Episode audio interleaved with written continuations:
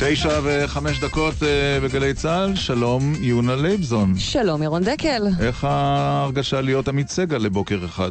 הרגשה מאוד משונה, אבל היא מתרגלת. האמת שלא ישנתי כל הלילה מהתרגשות, אבל בגלל שיחה בהפתעה. אני גרועה בזה ברמות, אני מקווה שאני לא אעשה בשעות הבוקר. תראי, א', אם אנחנו לא מזהים את השיחה בהפתעה, אנחנו מבקשים רמז. ואם גם זה לא הולך, אז מרימים דגל לבן.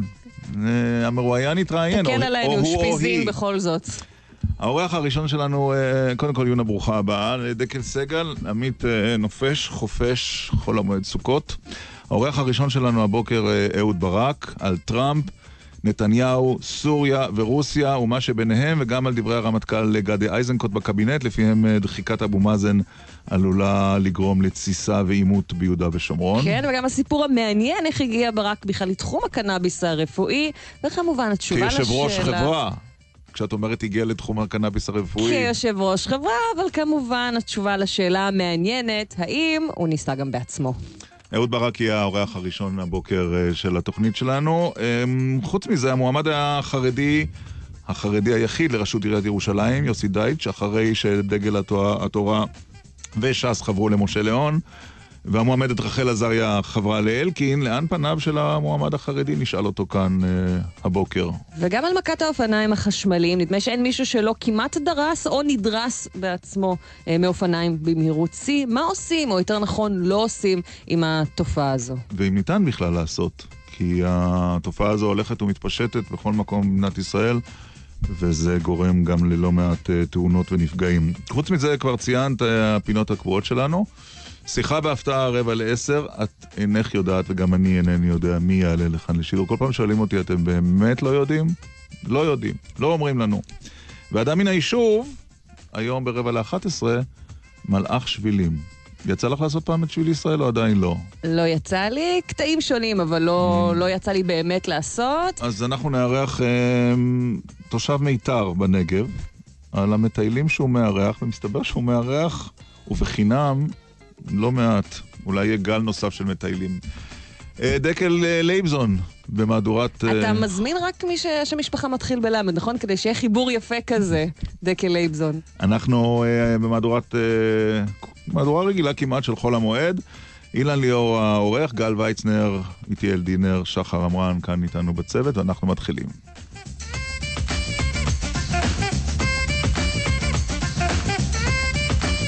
יונה, כמו שאמרנו, האורח הראשון שלנו הבוקר הוא ראש הממשלה ושר הביטחון לשעבר אהוד ברק. בוקר טוב לך. בוקר אור. אתה הבנת מה התוכנית של הנשיא טראמפ, ואם יש לו בכלל תוכנית למזרח התיכון? אני חושב שג'ארד קושנר עובד על תוכנית, והיא כנראה תוצג באיזושהי צורה בחודשיים או שלושה הקרובים. בסך הכל מה שהוא אמרנו זה מעט מאוד, אבל זה דבר נכון. הוא אמר צריך שתי מדינות, זה מה שמוצחן בעיניי, זה מה שנראה נכון, זה מה שרוב ישראל, הישראלים רוצים.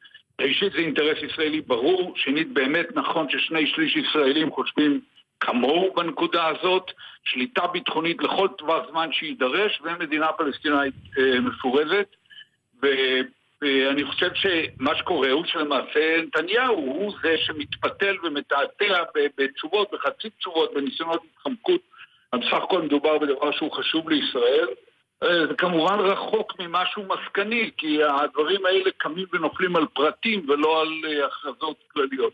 אבל ראינו שאחרי ההצהרה שלו אתמול על שתי מדינות, פתאום זה הפך להיות אולי בעצם מדינה אחת, אולי מה ששני הצדדים ירצו. בכל זאת הוא מתואם עם ראש הממשלה, אז עד כמה יש סיכוי למשהו אמיתי, לדיל המאה, כמו שמכנים אותו? תראי, יונה, קודם כל כשהוא אומר... מדינה אחת או שתי מדינות, מה ששני הצדדים יסכימו, זה לא שונה בכלום מהאמירה שתי מדינות. משום שברור מאליו שהצד הפלסטיני בשום אופן לא יסכים למדינה אחת. לכן, כשהוא אומר מה ששני הצדדים יסכימו, הוא אומר בעצם אני לא רוצה להיראות כאילו אני זה שמכופף את הידיים, אבל הדבר היחידי האפשרי ששני הצדדים יכולים להסכים עליו הוא שתי מדינות. ולכן שם אני לא רואה בעיה. אבל, אבל מצד שני, מצד שני, מר ברק, הנשיא טראמפ דוחק את הפלסטינים לפינה באופן תמידי מאז שהוא נכנס לתפקידו, ומתייצב שכם אל שכם עם ראש הממשלה בנימין נתניהו. הפלסטינים לא רואים בו איזה מתווך הוגן. האם במצב כזה ארצות הברית בכלל יכולה להיות פרטנרי או גורם שמוביל מהלך? הם אכן לא, הם אכן לא רואים בממשל הזה מתווך הוגן, וימים יגידו אם הממשל ימצא דרך איכשהו לרכוש את האמונה מחדש כדי שיהיה על מה לדבר. תראה, התמונה כולה היא הרבה יותר רחבה, ואני חושב שגם על זה הנשיא רמז בדברים שלו, בגלל כשהוא דיבר על סעודיה. ממשלה רצינית בישראל שרוצה לדבר, לא לתעתע ולא להרפל את התמונה לציבור ולא להתפתל, הייתה מזמן עוסקת בהסדר אזורי שיושב על האינטרס המשותף שיש לנו עם המפרציות, עם סעודיה, עם מצרים ועם ירדן, להתייצב מול הכוונות ההגמוניות והגרעיניות של איראן, מול הטרור, פרויקטים גדולים ומשקל נגד לבננה השישית שנמתחת מטהרן דרך בגדד דמשק לדרום ביירות. ובמסגרת הדבר הזה היה מתבקש וטבעי כדי לאפשר את ההסדר האזורי הזה שיש בו הישג עצום לישראל, לא לרמוז עליו, אלא לעשות אותו, לדבר איתו. שם צריך לדון גם על היפרדות עם ביטחון או על גירושים, כמו שאני שקורא לזה, מהפלסטינאים. זה היה צריך את המדיניות של ישראל, היא צריך, הייתה צריכה לדחוף את זה, ישראל הייתה צריכה לעודד את האמריקאים, לנסות למצוא את נקודות המפגש האפשריות כדי לאפשר זה לקרות. אבל משום שנתניהו בסופו של דבר הוא מתעתע, אף אחד בעולם, לא, לא בעולם הערבי ולא בעולם כולו, אין אף אחד שמאמין לו, חוץ אולי נתרם. ולכן ממשלה כזאת לא תהיה ברירה אלא להחליף.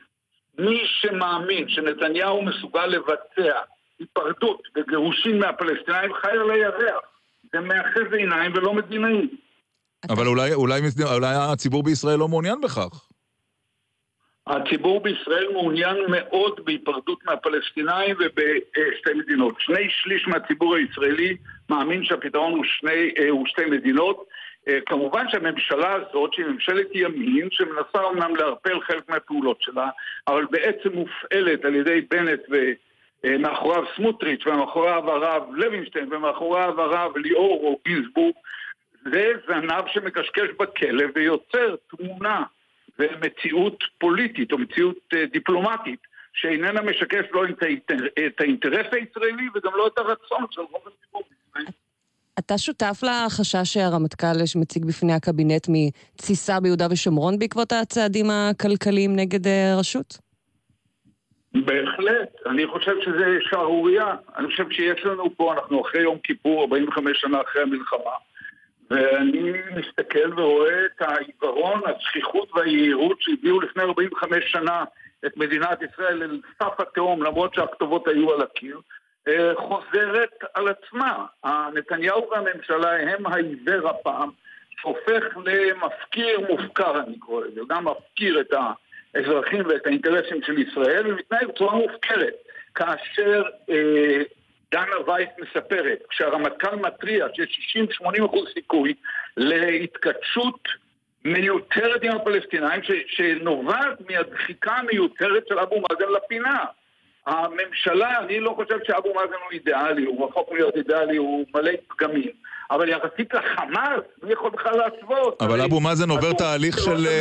תהליך... יום ולילה, לילה, עם השירותי ביטחון שלנו, שיקול של טרור. אז מי שמתעלם מהדבר הזה, לא דנים אפילו בהזרה של הרמטכ"ל, זה אור אדום לחוסר אחריות של הממשלה.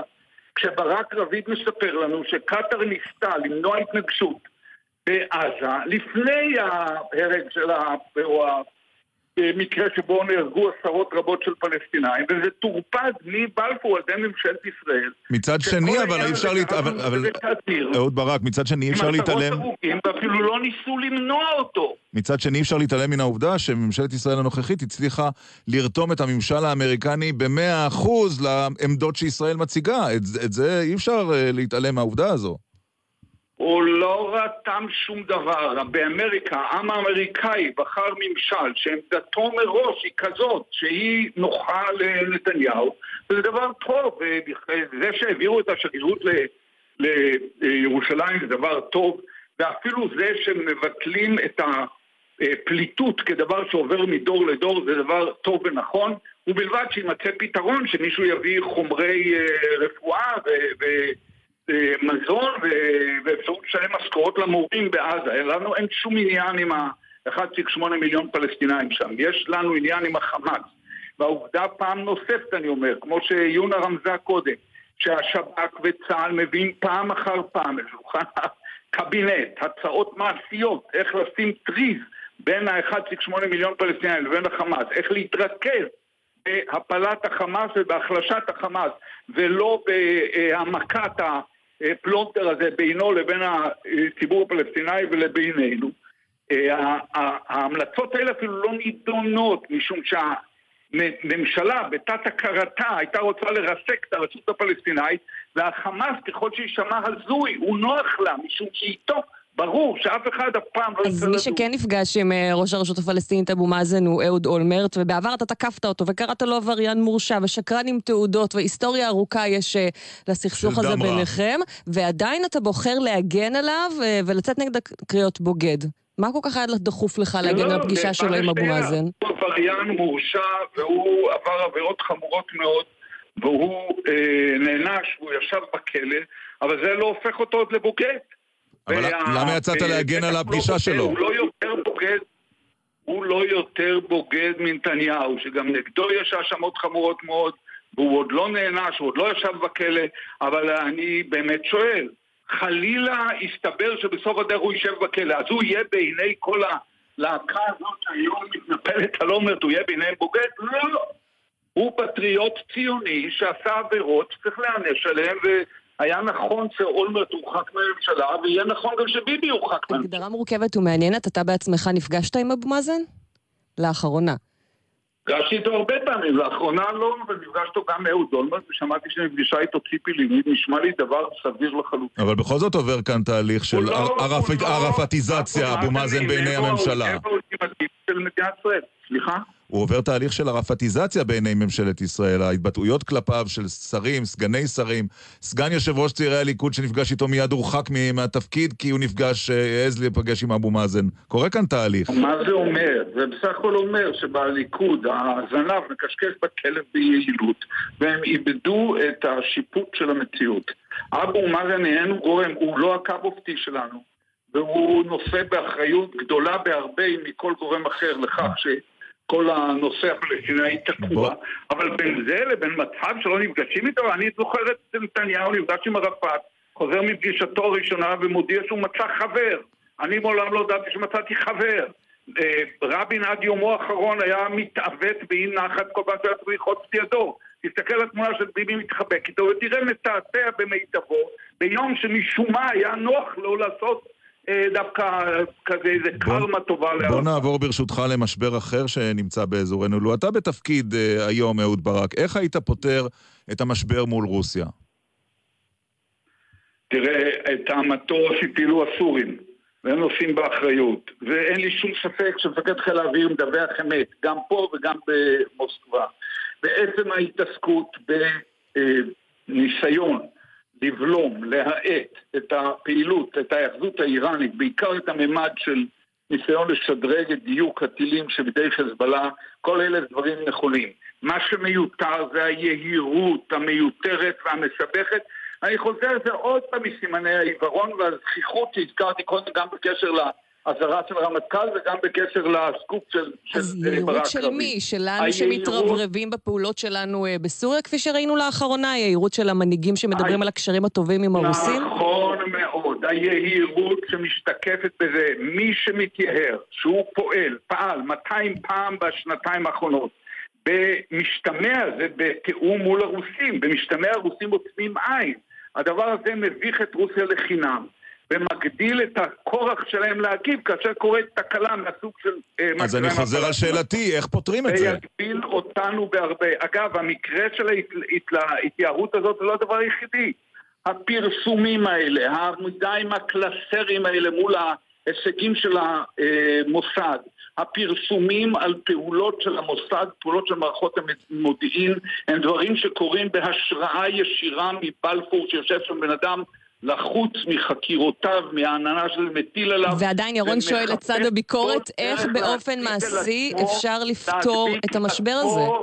להדביק אל עצמו אה, אה, אה, איזה מין אה, אורה, או איזה מין אה, אה, איזה קרדיט ביטחוני שאיננו שלו. המוסד צריך לעבוד, וצה"ל צריך לעבוד, בכלל צריך לפעול, והמודיעין צריך לפעול. זה איננו ולא היה מעולם נושא להתייערות אישית של ראש הממשלה. מה צריך לעשות מול רוסיה עכשיו? כדי, כדי, רגע, כדי אני אוסיף, אני אוסיף, אהוד ברק, עוד, עוד סייפה, כדי שחופש הפעולה של צה"ל יימשך מעל סוריה.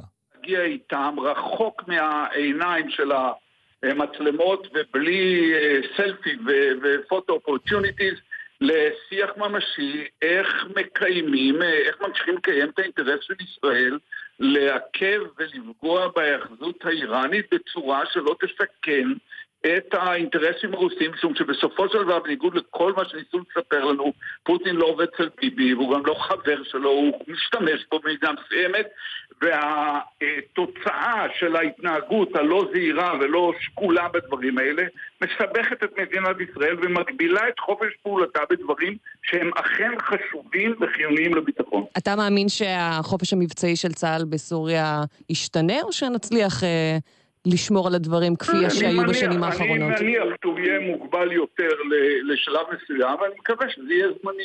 אם אנחנו מדברים כבר על מוכנות של צה"ל, למי אתה מאמין יותר, לרמטכ"ל גדי אייזנקוט או לנציב קבילות החיילים האלוף במילואים יצחק בריק? זה לא עניין של להאמין. הרמטכ"ל גדי אייזנקוט הוא רמטכ"ל מעולה, מהטובים ביותר. הוא אמר מוכנים למלחמה, וזה אמר לא מוכנים למלחמה. העבודה גדולה וחשובה מאוד. הוא איש ישר, אחראי, ובאמת אינטגריטי יצוק מפלדה, הלוואי על כל אלה שמעולים עליו. בריק יחד עם זה הוא אדם שאסור לזלזל בהתראותיו, לא רק משום שהוא גיבור ישראל מוכח, הוא אדם שמבין לעומק מה ישראל, מבין לעומק בעיקר את נושא היבשה, וראה מלחמה מקרוב. הוא מבין ומכיר יותר מחלק מהקצינים היותר צעירים איך נראית באמת מלחמה ומה קורה כאשר חרף האשליה שאנחנו מוכנים, אנחנו לא מוכנים. הזכרת מקודם את יום כיפור. מה צריך להדאיג אותנו יותר? התגובה, הממצאים שעולים מהדוח של בריק, או אולי התגובה של צה"ל עד אתמול, שדוחים בתוקף וממש מנהלים קמפיין נגד הדוח הזה של בריק? אני לא יודע אם דוחים בתוקף, אני בטוח שחיוני לבדוק וחיוני לקחת ברצינות את ההתראות של בריק. הוא בן, הוא בן אדם רציני מאוד. הוא לא מדבר מאיזה מגדל שן שמסתכל בטלסקופ על מה שקורה בצבא מרחוק. אבל זה תפקידו, אתה היית רמטכ"ל ושר ביטחון, זה תפקידו של נציב קבילות חיילים להתריע אם הצבא מוכן למלחמה? הוא, הוא נמצא בקשר רצוף עם מפקדים בשטח, ואם אדם כמוהו מגיע למסקנה שהוא חייב לכתוב דוח שזעזע את אמות הסיפים, כנראה שהוא מזועזע באמת מה שהוא רואה, ולכן אין שום ברירה, צריך לעשות בדיקה, וחיוני מאוד. אני גם חושב שלשם אמינות הבדיקה חשוב שיהיה מעורב בגורם חיצוני, זה לא יכול להיות עשוי רק מקצינים שנתונים למרותו של הרמטכ"ל. מה זה גורם חיצוני? יש יותר מדרך אחת לעשות את זה, ואני בטוח שכאשר... מה, לדוגמה, ראש ממשלה לשעבר או שר ביטחון לשעבר? מה זה גורם חיצוני? הרמטכ"ל... יש כל מיני דרכים לעשות את זה, לא חשוב איזה מהם תיבחר, או צריכה לבצע דרך שיהיה גם גורם חיצוני בתוך הדבר הזה, ואני חושב שהרמטכ"ל יגיע למסקנה הזאת לבדו, ואם הוא לא יגיע לבדו... אלוף במילואים אבי מזרחי זה גורם חיצוני או לא חיצוני? לא הבנתי. אני לא עוסק בשמות ובפרטים. צריך להיות גורם חיצוני שאיננו אדם שכפוף היום הרמטכ"ל. טוב, אז אנחנו עכשיו נמצאים לקראת בחירת הרמטכ"ל הבא, במי מהמועמדים היית בוחר? לא, באמת, יונה, לא מתכוונת לשמוע תשובה. המועמדים הם מצוינים. למה? אם זה תלוי בי, אני דווקא מתכוונת לשמוע תשובה. היא הייתה שמחה לשמוע תשובה. לא, אני לא... אנחנו לא מכירים, אבל אני מקשיב לך הרבה, נשמעת לי אינטליגנטית, אז ברור לי שאת מבינה שאי אפשר לתת לך תשובה על זה, ולא נכון לתת תשובה, ואין לי שום ספק שכל שלושת ארבעת המועמדים הם כולם אנשים מצוינים שיכולים להיות רמטכ"לים, ואני מעריך ומקווה ומאמין שיבחר המתאים ביותר להיות בעת הזאת רמטכ"ל. ראש ממשלה צריך להיות מעורב בתהליך? היית ראש ממשלה, היית גם שר ביטחון, מינית הרמטכ"ל, ראש ממשלה צריך להיות מעורב בתהליך הבחירה? צריך להיות מעורב, צריך לדעת מה קורה, אבל הסמכות להביא את ההמלצה היא סמכותו של שר הביטחון, ושר הביטחון הוא זה שצריך להביא את ההמלצה. לסיום, אי אפשר שלא לשאול אותך על התפקיד החדש שלך. כן, איך מגיע ראש ממשלה לשעבר לחברה לקנאביס רפואי? תראי, השאלה צריכה להיות איך האנשים שבידיהם השליטה בחברה הזאת מגיעים אליי. נשמח אם תספר לנו גם את זה. אז עובדה שהם הגיעו אליי והם ביקשו ממני ואני שקלתי את זה והחלטתי לענות לבקשתם.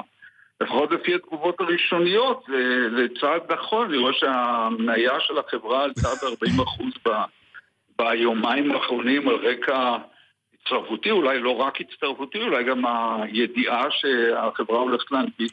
אבל בעיקר אני אומר לכם, אני שמעתי מכמה מרגע שזה נודע, ומתקשרים אליי גם אנשי מקצוע, אנשים שעוסקים בתחום הזה, ואומרים שני דברים, אחד, התחום הזה הוא חשוב מאוד ומבטיח מאוד, שנית, האנשים האלה בחברה המסוימת הזאת, גם רועי זרחיה וגם אלכס רבינוביץ' וגם טנבאום, זה כולם אנשים רציניים מאוד שה...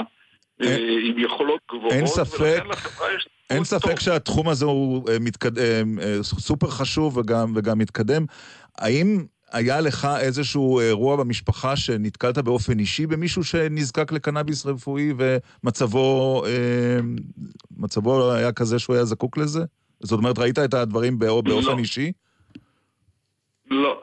אבל הייתה לך היכרות מוקדמת עם התחום לפני הפנייה של החברה? אין לי שום הכירות.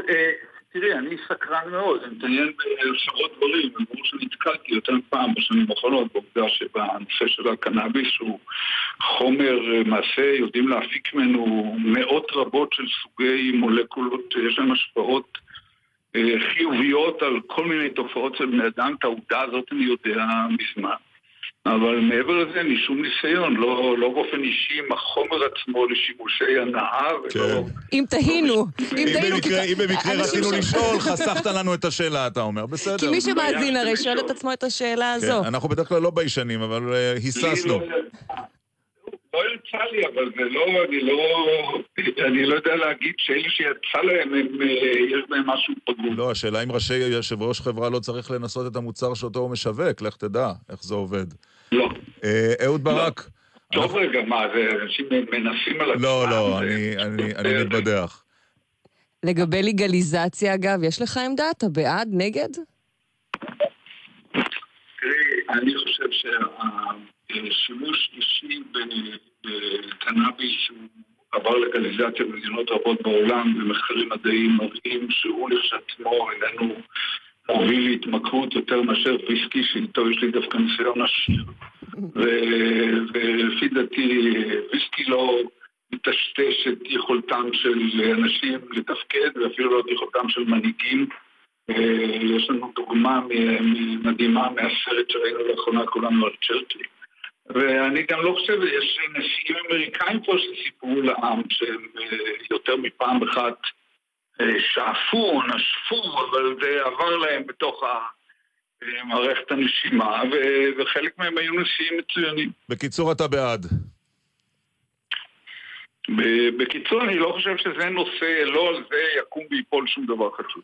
אהוד ברק, שר הביטחון, ראש הממשלה לשעבר, אנחנו מודים לך ומועדים לשמחה.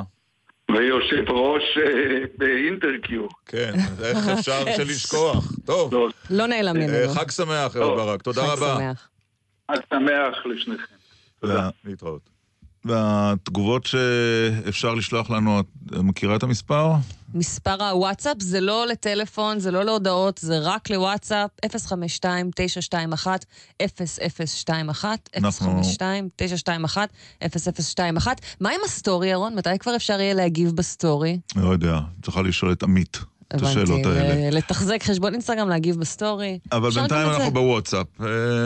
אנחנו נשמח. חלק מהתגובות אנחנו יכולים לקרוא בשידור, כמובן לא את כולן. אפס חמש שתיים תשע שתיים אחת אפס אפס שתיים אחת. עכשיו חסויות תשדירים. ותכף נדבר על עיריית ירושלים, המועמד החרדי היחיד שנותר במרוץ, יוסי דייטש. כצפוי, יונה, אהוד ברק מעורר תגובות. לא, לא יכול להיות. אהוד ברק מעורר תגובות? כצפוי. נראה שאהוד ברק לקח קנאביס לפני שעלה על הרעיון, כותב מירו, ומצד שני, אורון כותב, אהוד ברק הוא פספוס גדול של כולנו, של מדינת ישראל. שוקי כותב, עצוב לשמוע את ההיסטריה, תדמה, אלבון והשנאה בקולו של ברק, לא יאמן מה כולל עושה למי שנחשב לאיש חכם. ויונתן כותב, אהוד ברק מסית שוב בגסות האופיינית נגד ראש הממשלה, שלא מזמן הגדיר אותו כמי שבגד בבוחריו סמרטוט רצפה, והשווה בינו לבין הרודן צ'אוצ'סקו, שהוצא להורג, כותב יונתן. ועוד תגובות אפשר ב-אפס חמש שתיים תשע שתיים אחת אפס אפס שתיים אחת. ולא לשכוח לציין את השם. ווואטסאפים בלבד. את רוצה לפנות למועמד, ה... למועמד החרדי... שהכריז למרוץ באופן רשמי, יוסי דייטש, סגן ראש עיריית ירושלים ומועמד לראשות העיר. בוקר טוב. בוקר טוב, מועדים לשמחה. אתה רץ עד הסוף? בעזרת השם. קיבלת איזשהו איתות שמשהו משתנה בתמיכה של המפלגות החרדיות, של שותפים אחרים? א', אני מקבל כל הזמן איתותים, וב', אני חי את המציאות הישראלית, ואני יודע שעד שזה לא נגמר, זה לא נגמר. ואני כמוכם שמעורים היטב בפוליטיקה הישראלית, ומכירים גם היטב את המפלגות החרדיות, ויודעים איך המצב, איך מתנהלת המערכת אצלנו. אתם יודעים שהבחירות מתקיימות ב-שלושים לאוקטובר. ועד שזה לא מסתיים, זה לא מסתיים. כל מה שקורה בדרך, יש עליות, יש מורדות. זהו, שבעניין המורדות, אני שמעתי הקלטה שלך, נדמה לי אצל שרקי, בחברת החדשות, שבה אתה כל כך בטוח ששס ודגל התורה ילכו איתך, ובסוף המציאות התנפצה לך בפנים. היא עדיין לא התנפצה. לא התנפצה? העובדה שהם... משה לאון זה לא איום? זה פייק ניוז? אני לא יודע, פייק ניוז. אמרתי לך, ירון, אתה כל כך ותיק במערכת, ואתה יודע שעד שזה לא נגמר, זה לא נגמר. אתה יודע שמערכת בחירות לא מסתיימת ביום הגשת הרשימות, אלא היא מסתיימת ביום הבוחר. יום הבוחר זה ב-שלושים לאוקטובר, כ"א חשוון. עד אז יכולים להיות כל כך הרבה דברים, יכולים להיות כל כך הרבה שינויים. אנחנו רואים את זה, אנחנו יודעים איך המצב במדינת ישראל נזיל, גם ברשימות, גם בתמיכות. שיהיה לך ברור שאני אעשה את הכל, ואני עושה גם עכשיו, בשעות אלה, בזמנים האלה, הכל בשביל להגיע לאחדות חרדית. אז יכול להיות שעכשיו זה לא נראה לעין, וכפי שאמרתי לך, בכל מערכת בחירות של כל מועמד, יש עליות ויש ירידות. אבל השאלה אם זה לא, השאלה אם זה מינוח יפה, מר דייטש, אבל השאלה אם זה לא מדובר בהתאבדות פוליטית, כשלא כל הקהל החרדי שבוחרים איתך, ועל פי כל הדיווחים, שלא הוא חשוד דגל, ושאז סגרו עם משה לאון. אז דבר. דבר ראשון, דבר ראשון, אני לא סובל נראה לי מתמימות יתר, ואני גם לא הולך להתאבד פוליטית.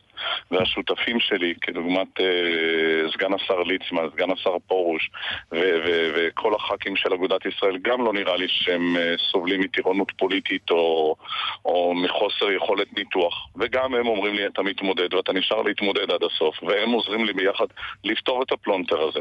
בוא, נראה, בוא נשאל את השאלה התכלסית. הפלונטר הזה, בסוכה של מי הוא נפטר? אתה אומר ממש ברגע אלה. אצל מי, אצל מי זה קורה? יש כל כך הרבה סוכות, אני רוצה לומר לך שזה רע, אנחנו נעים... הדיל הקודם נסגר במוצאי יום הכיפורים עם לאון, הדיל שבו אתה לא שותף. סוכות זה חג מעולה לפוליטיקה, זה ללא ספק.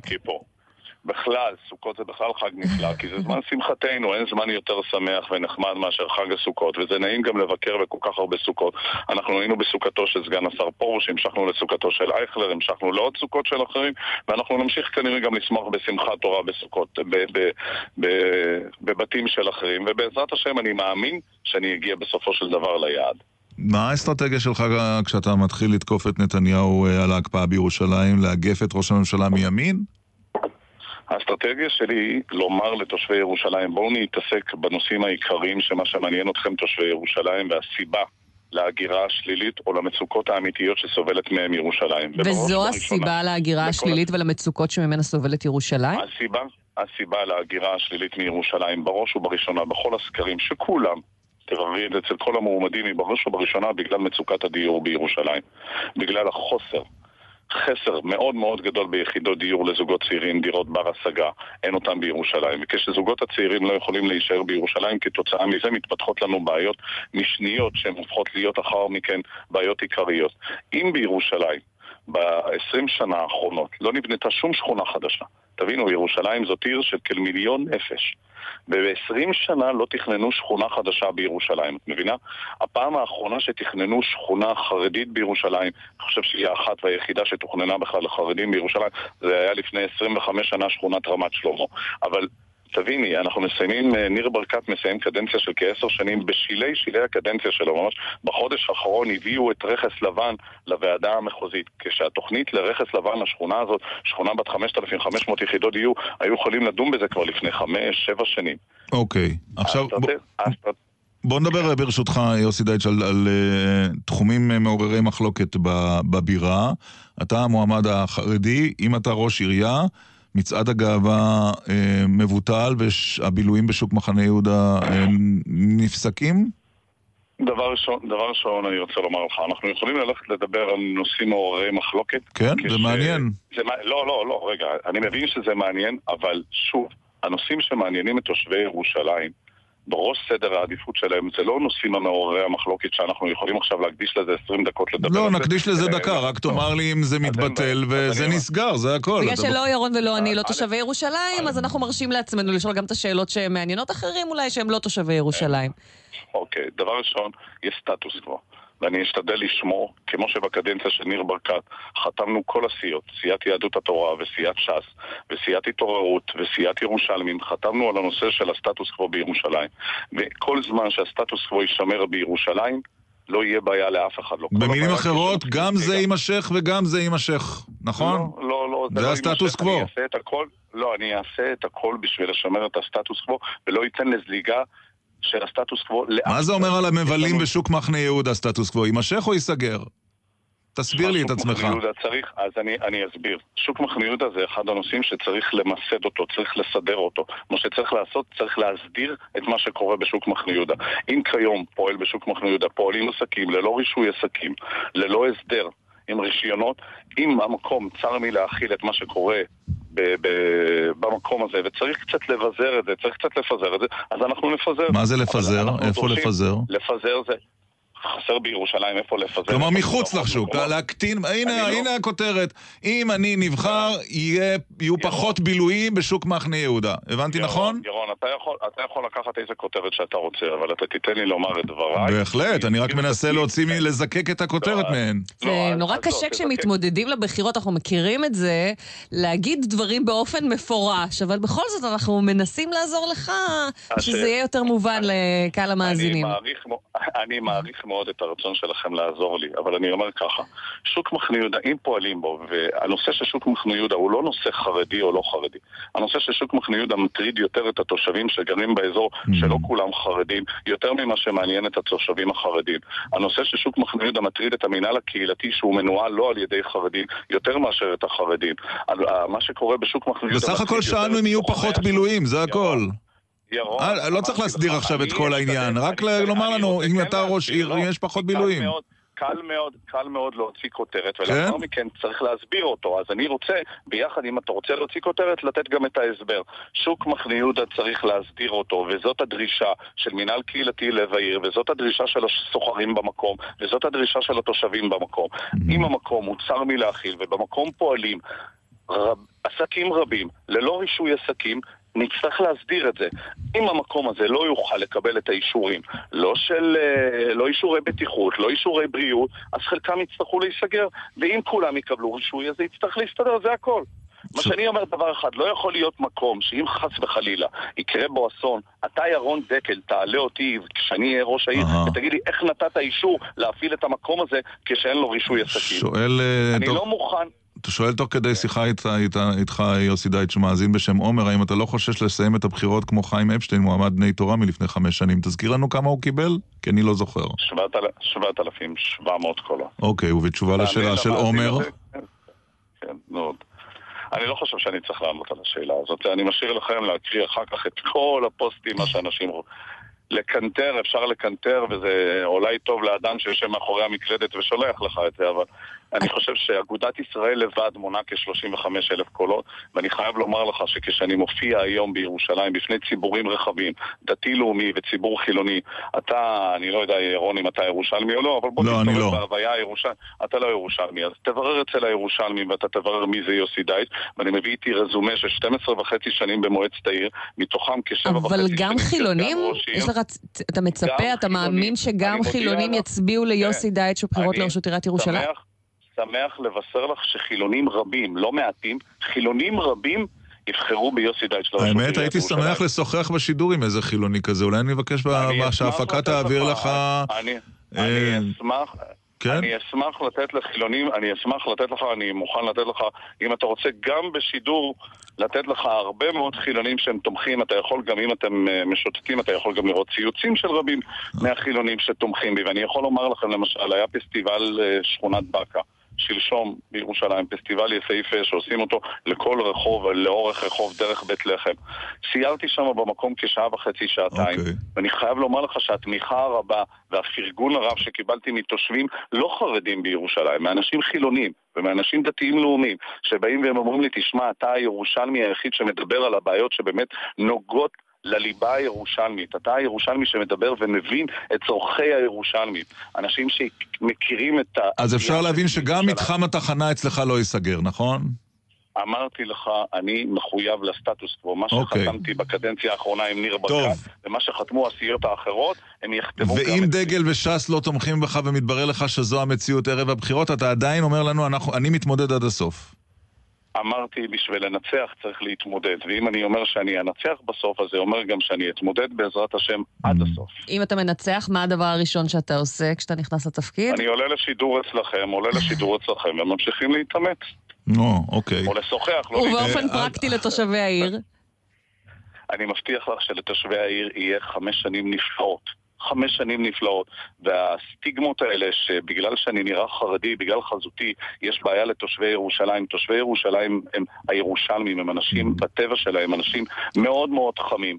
הם אולי נוח לכעוס, אבל הם גם נוח לרצות, והם אנשים שהם מהר מאוד יבינו שעומד בפניהם אדם שבא בעצם לעבוד, לא בא לעשות עליהם. ומי שאוהב לבלות במתחם התחנה בשבת, יבלה במתחם התחנה בשבת, כי זה הסטטוס קבוע. יקירי, יש סטטוס קבוע, וכמו שאתה דורש שיקפידו על החוקים בנושאים אחרים, אני מבקש שגם צריך להקפיד על זה. יש סטטוס קבוע, ועל הסטטוס קבוע לספר לתושבי ירושלים ולכל המצייצים למיניהם, עופר ברקוביץ' ומשה לאון ורחל עזריה שאר הסיעות בעיריית ירושלים חתמו איתי על אותו מסמך מול ניר ברקת לשמור על הסטטוס קוו בירושלים. לפני שאני פרד... אם אתה רוצה לשלוח לך עותק של ההסכם הקודם שלנו. לפני שאני פרד, על הרכבת, עלית כבר החדשה לנתב"ג? לא הזמינו אותי לנסיעת המבחן. אה, לא, היא כבר פועלת מיום שלישי בחינם, רק להירשם. לא יצא לך עדיין. לא, כי אני עדיין, אני אגיד לך גם למה, כי אני נשאר בירושלים, בימים אלה אני עושה את הכל בשביל ירושלים. דיברנו על זה גם הסוכות בירושלים, עבר מסוכה לסוכה, רכבת, ביקור ברכבת יגיע בהמשך. תודה רבה לך, יוסי דייטש, סגן ראש עיריית ירושלים, מועמד לראשות העיר. תודה, נשוחח איתכם, שיהיה לכולנו חג שמח. מועדים לשמחה, חגים מוזמנים לששון. את מכירה מה קורה בשעה הזו? אנחנו בדקה איחור, אבל... אז אמרתי לך שאני בדרך כלל בלחץ, זה נקרא שיחה בהפתעה. מה הכללים? הכללים ש... מעלים מישהו שאנחנו לא יודעים מיהו, ואנחנו מנסים לזהות אותו, ואז לשוחח איתו. שלום לשיחה בהפתעה. שלום, שלום. מה שלומך הבוקר? נשמע מאוד איש רציני. לא כל כך. אה, אתה עוסק בהומור? נכון. עוסק בהומור. אוקיי. כלומר, מה, סטנדאפיסט? כותב הומור, סטנדאפיסט? לא. שחקן? גם. גם. יוצר? גם. פחות. פחות. איפה אתה מבלה בסוכות? בבית. אה, לא מופיע? לא. וואה, אתה עונה לנו במילה אחת, זה... בקמצנות. לא כן בבית. לא. ולפי הצחוק אני לא זיהיתי. וואו, משהו נשמע לך מוכר? קשור לאיזושהי משפחה מפורסמת? משפחה מפורסמת? כן, מאוד. נו, אז... בנאי. נכון. אכן. אכן. אוקיי, מי מהבנאים? איזה... יובל בנאי. יובל בנאי. לא. אהוד בנאי? לא. נו. שחקן. אורי? גברי. גברי. גברי. האמת זה שרציתי מראש, אבל כל כך פחדתי שאני לא איזה ולא רציתי לטעות. הומור, איך לא חשבנו על זה קודם? נכון, מה שלומך? גברי בנאי, טוב, זה היה קשה. עכשיו נהדר שגיליתם וסוף סוף הייתי בפניקה ובמתח, יגלו לא יגלו. תראה, אתה התקמצנת ועשית לנו טריק, כי אם היית נותן משפט שלם, כל כך מזוהה, ברור שהיינו מזהים על ההתחלה. מה אתה עושה בימים אלה, גברי בנאי? בימים אלה אני פנסיונר, כפי שאתם יודעים, אבל חוץ מזה אני מופיע עם שני הבנים שלי בתוכנית שנקראת אלה הם בניי, שזה משתמע גם לבניי, שהם בנים שלי, וגם למשפחת בניי. מה יש במופע הזה? אני מספר לילדים שלי, בועז ואורי, את הסיפור של המשפחה. בירושלים, דיברתם קודם על ירושלים, על מחנה יהודה. אז על ירושלים, על... נולדתי בשוק, אבא ירקן, איך הכל התחיל, איך בכלל משפחה כזאת מגיעה למצב כזה שפתאום כולם משוררים וכולם שרים mm-hmm. וכולם משחקים, זה משהו... ו- ומה המסקנה? תשתף אותנו למי שבאמת תוהה איך, איך זה קורה. אין מסקנה פה. אין, אני לא חושב שיש כאן מסקנה, אבל יש פה צירוף מקרים מדהים, ויש פה יופי של דבר, אני חושב... כן, אתה מאמין שזה צירוף מקרים ולא עניין של חינוך, של עניין, של ברגע שיש כבר מישהו כזה במשפחה? ההורים שלי, אמא שלי לא ידעה קרוא וכתוב, ואבא שלי היה ירקן בשוק מחנה יהודה, ואין פה שום עניין. יש היה אולי משהו בגנים, כי סבא שלי היה מספר סיפורים מופלא, אבל לא יודע, אני חושב שיש סקרנות ושיש את העניין הזה של מאב לבן. במשך עשרות שנים היית חבר בלהקת הגשש החיוור, אנחנו כבר לא מזמן מלאו עשור לפטירתו של פולי, והלהקה כבר שנים שאינה מופיעה עוד לפני כן. משנת אלפיים. משנת אלפיים זה שמונה עשרה שנה. אלה שמתגייסים היום לצהל מעולם לא ראו מופע של להקת הגשש החיוור או מערכון חדש שלהם. איך התחושה שיש דור שלא ידע את גברי, פולי ושייקה? בחייך, יש גם דור שלא יודע את פרנק סינטרה ויש דור שלא יודע את צ'רלי צ'פלין. תמיד יש דור... אבל אני חושב ש... ש... ש... שעוד יהיו, זאת אומרת, הם... אתה חושב שאנחנו נצליח להעביר לבאים אחרינו את, ה... את... את הקסם של הגשש החיוור, את הדבר הנפלא הזה? אני לא יודע, אני חושב, אני חושב שעם השנים יש, כן, תראה, אני, למשל שייקה אופיר, אני חושב ש... שכולם יודעים, אני חושב ש... ש... אולי בזכות השירים שלו. יכול להיות, תראה, כך למשל את העניין הזה של גבעת חלפון, mm. שזה הפך להיות קלט, uh, קלט וכל, אם אתה, מישהו אמר לי, אם אתה מדליק טלוויזיה, יש את גבעת חלפון, כנראה שאתה לא יודע, אבל היום יום העצמאות. כן. אתה חושב שעוד אפשר לייצר קלט חדש כזה, שהיום עושים דברים שיחזיקו מעמד עשרות שנים? אני חושב שבכלל... המקצוע שלי הוא מקצוע נפלא, הוא נפלא בזה, הרי אמרו שיש שפה גששית, הרי אין שפה גששית, לא ישבנו בבית והמצאנו שפה, אבל מה שכן יש, יש אוזן ששומעת אנשים מדברים, ואנשים מדברים, היום אנשים מדברים אחרת מאשר הגשש התחיל לפני חמישים שנה. כן. אתה הולך לצפות בסטנדאפיסטים של היום, אתה מתחבר לאדיר מילר, לתום אהרון, ל... כן, כן, בוודאי, מסקרן אותי גם, מסקרן אותי לדעת מה אנשים אוהבים, מה אנשים, כמובן שבדרנים תמיד מסקרנים אותי, אני אוהב את זה, אני חי את זה. מה דעתך על ההומור של היום? מה? מה דעתך על ההומור של היום? לא יודע, אני חושב שיש לנו יופי של הומור. אבל זה שוב פעם, זה עניין של דור אחר, זה תקופה אחרת, זה שפה אחרת. אתה יודע שאני גדלתי בבית של עולים לארץ, וזה היה תו תקן לישראליות, הבושה, שלא הכרתי מערכוני הגשה שהייתי ילדה, וההורים שלי לא הכירו, זה היה ממש תו תקן. שאלה, גם עם כאלה שאתה אוהב היום, יכולים לייצר משהו... שישרוד חמישים שנה. בדיוק. כן, בוודאי. ואני חושב שזה מה שיפה, וזה מה שיפה בשפה, וזה מה שיפה בהומור. והומור כל הזמן היה את ההומור של היהודים הגלותיים, ואחר כך היה את ההומור של הפלמח, והיה הומור של קומזיצים, והיה הומור אחר כך של להקות הצבאיות, ואחר כך היה הומור של הגשש, דרך אגב, לא לזלזל, אין שום להקה בעולם שאותה להקה החזיקה מעמד שלושים ושש שנים. שזה... זה באמת מדהים. אתה יודע שתוך כדי שיחתנו גברי בנאי מסמסים לנו מאזינים, ושימון שואל למה אתה מחרים רבים שגרים ביהודה ושומרון, ואתה אינך מובחן להופיע שם, כמו שאמרת ברעיון למעריב לפני למעלה משנה. מה אתה משיב לו? אני משיב לו שאני החלטתי שאני לא מופיע בשטחים הכבושים, ואני לא מופיע בהתנחלויות של אנשים שכבשו. אני, זה הכל, זה מה שאני, אני מופיע, תדע לך שאני הייתי חייל ואני הופעתי בכל קצוות הארץ, ואני הופעתי כל יום ראשון, היו לוקחים את הגששים למילואים. והופעתי והייתי, ואני לא יכול, ואף אחד לא יכול להגיד שלא עשיתי שום דבר. אבל מכיוון שאני חושב, חמישים שנה, שאנחנו כובשים עם אחר.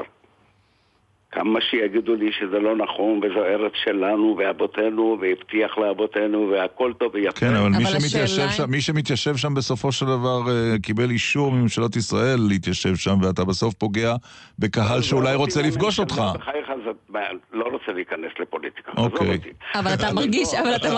אבל רגע, שאלה האחרונה על העניין האישי, אתה מרגיש שאתה משלם מחיר מאז ההצהרות שלך, שאתה לא מתכוון להופיע ביהודה ושומרון? לא, למזלי, תקשיב, זה גם היה בגשש.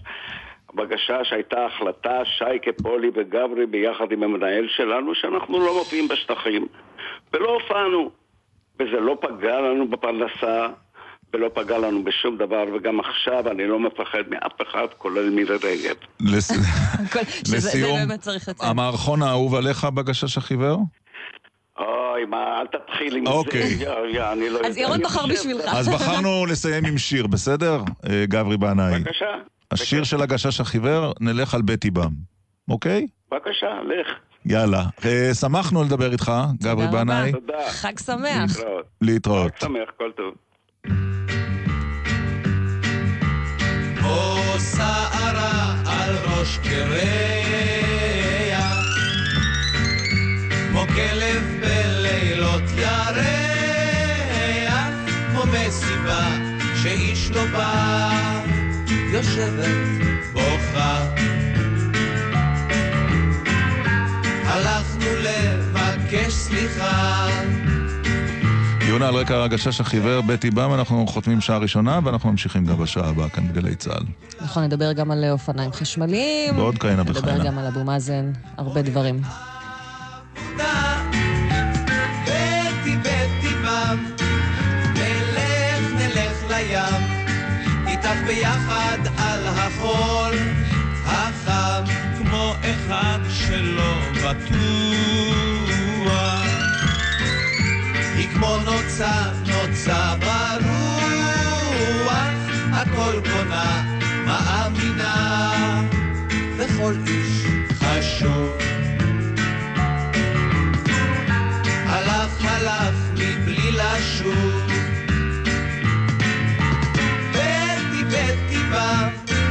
אוהבת את כולם, אוהבת לבדה, אוהבת עבודה.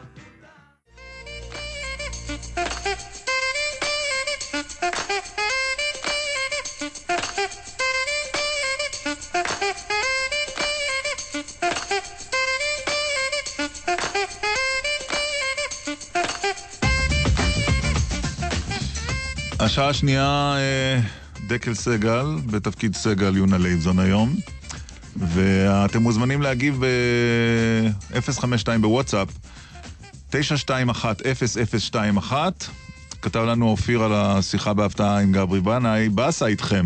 בשביל מה הייתם צריכים לשאול את גברי על הופעות בשטחים? מעכשיו כל פעם שישמע, הגשש כבר לא יהיה אותו דבר, זה תמיד ינקר לי בראש. אגב, זו לא תגובה יחידה. כן, אז הם אומרים, למה הורס את המיתוס של הגשש? זו תגובה של אנשים שלא זכרו את האמירה הזו שלו. לא נשאל את השאלה הזו, אז בסוף השאלה שצריכה להישאל. יש לגברי עמדות ורצינו לשמוע אותן. גם בשיחה בהפתעה. טוב, יש הרבה מאוד נושאים בשעה הזו. נכון, אבל קודם כל ולפני כולם, עניין האופניים החשמליים. שזה הטריד אותך אתמול עוד כשהכנו את התוכנית. למה זה הטריד אותך כל כך? כי זה נראה שאי אפשר לחמוק מזה, וזה לא משנה, אגב, אם אתה נוהג ברכב, ונכנסים לך ככה לתוך הכביש, ילדים הרבה פעמים, או לך רגל, שאז אתה בצד הנדרס. השאלה היא ניתן לעשות משהו בכלל, לא יודע. מה אפשר? אז יותר מדבר עם אור ירוק. אבל לפני כן אנחנו רוצים חוויה, עדות אישית. שלום קרמלה מנשה, הכתבת הצבאית של כאן. שלום יונה, שלום ירון. מה קרה אתמול? שלשום, אני גרה ברחוב מאוד צר, בקטן, ברחוב קטן, משני הצדדים שלו יש מדרכה צרה. הבית שלי הוא בית ישן על האדמה, שהשער ממש צמוד למדרכה. ועמדתי להיכנס הביתה, והגיחה, הגיח צעיר עם אופניים חשמליים, והייתי פסיעה, פסיעה, מ- מ- הוא נסע כמו מטורף, הוא פשוט טס. אני הצלחתי להצמד בשנייה האחרונה על השער, זה היה מבעית, מבעיל, כאילו טנק מגיע אליי ודורס אותי. זאת אומרת, הבנתי שאין לי פה שום ברירה. עכשיו, אני הייתי מבועטת מרוב פחד, נכנסתי הביתה, והבת שלי הייתה שם, ואז היא אמרה לי, צריך להעיף את האופניים החשמליים מהכביש. עכשיו, היא, לה היו אופניים חשמליים, היא נפצעה בעצם מהבריח, נשבר לה, נשבר לה, וואו, זה קשה. בת כמה היא הבת שלך? שלוש, ארבע שנים. עכשיו היא בת תשע עשרה, זה היה שהייתה בת חמש עשרה, הייתה, היא נסעה לאופניים. יש לה עדיין אופניים חשמליים אגב? אלא מאותו רגע כבר לא היה לה, ופעם אחת עוד דרס, פגע ברכב והיא נפלה, נסעה לבית הספר. האופניים האלה הם אסון, אני ראיתי באמת, והייתי במקומות אה, מסוכנים, אבל אני הרגשתי שטנק מגיח מולי, הוא היה ממש מילימטרים ממני, עוד שנייה אני הייתי נדרסת. אנחנו הגענו אליך בעקבות הציוץ שלך בטוויטר כמובן, והיום קראנו ציוץ תגובה מעניין. נכון, לימור לבנת כותבת, מפחיד ללכת על מדרכות, מפחיד לנהוג, מאיכן יגיחו אופניים או קורקינט חשמליים. קדימה קרמלה, בידייך הכלים למחאה, כדי שהכנסת תתעשת ותחוקק חוקים הכרחיים. אני מאחורייך, רבים מאחורייך. קרמלה, אז יש סיכוי למחאה שברגע זה אנחנו יזמנו ואת מובילה? לימור לבנת הובילה את המחאה, צריך לזכור. נגד הטרדות מיניות, הצליחה, הרימה את הדגל, אני הייתי גם שם באותו מקום, אז בלי להשוות ולהבדיל אלפי הבדלות, כן, צריך לקום ולצעוק. אבל מה לעשות?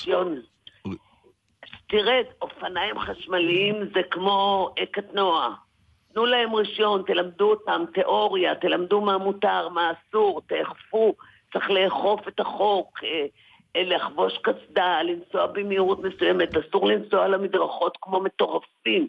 הם נוסעים כמו מטורפים, וזה לא פעם ראשונה שזה קרה. אני בטוחה שגם לכל אדם ברחוב זה קורה שעובר לידו, אבל פה זה היה ממש מילימטרים. עכשיו, אני הייתי נהרגת, אני אומרת לך. חס וחלילה. כל כך מהר. חס וחלילה. לא משנה, אבל זה מבהיל, זה מבהיל. אנחנו מכירים נתונים גם על חמישה עשר הרוגים אופניים חשמליים. אנחנו רוצים, קרמלה, לצרף אלייך לשיחה. בואי, אנחנו רוצים לצרף אלייך לשיחה, קרמלה, ברשותך, את מנכ"ל עמותת אור ירוק, ארז קיטה. אתה שומע את הדברים שאומרת קרמלה מנשה, והיא לא היחידה. מה אפשר לעשות? תראו, קודם כל, מה שקרמלה מתארת ומתארת היטב, אנחנו יודעים לעדויות על זה בעצם ג'ונגל תחבורתי ברחובות הערים, בייחוד בגוש דן. צריך להבין שבשנים האחרונות נכנסו פה מאתיים אלף זוגות אופניים חשמליים, בלי חקיקה, בלי תשתיות, בלי פיקוח, ו- ו- ובסוף באים בטענות גם לרוכב אופניים עצמו. אני רוצה לקטת איזו הקבלה לעניין הזה. תארו לעצמכם ששר החינוך היה בהם איזו תוכנית של חמש יחידות מתמטיקה. לא מקצה כיתות, לא תגבור uh, חינוך, לא הכשרות מורים, ובסוף בא בטענות לתלמידים שמוצאים ציונים נמוכים.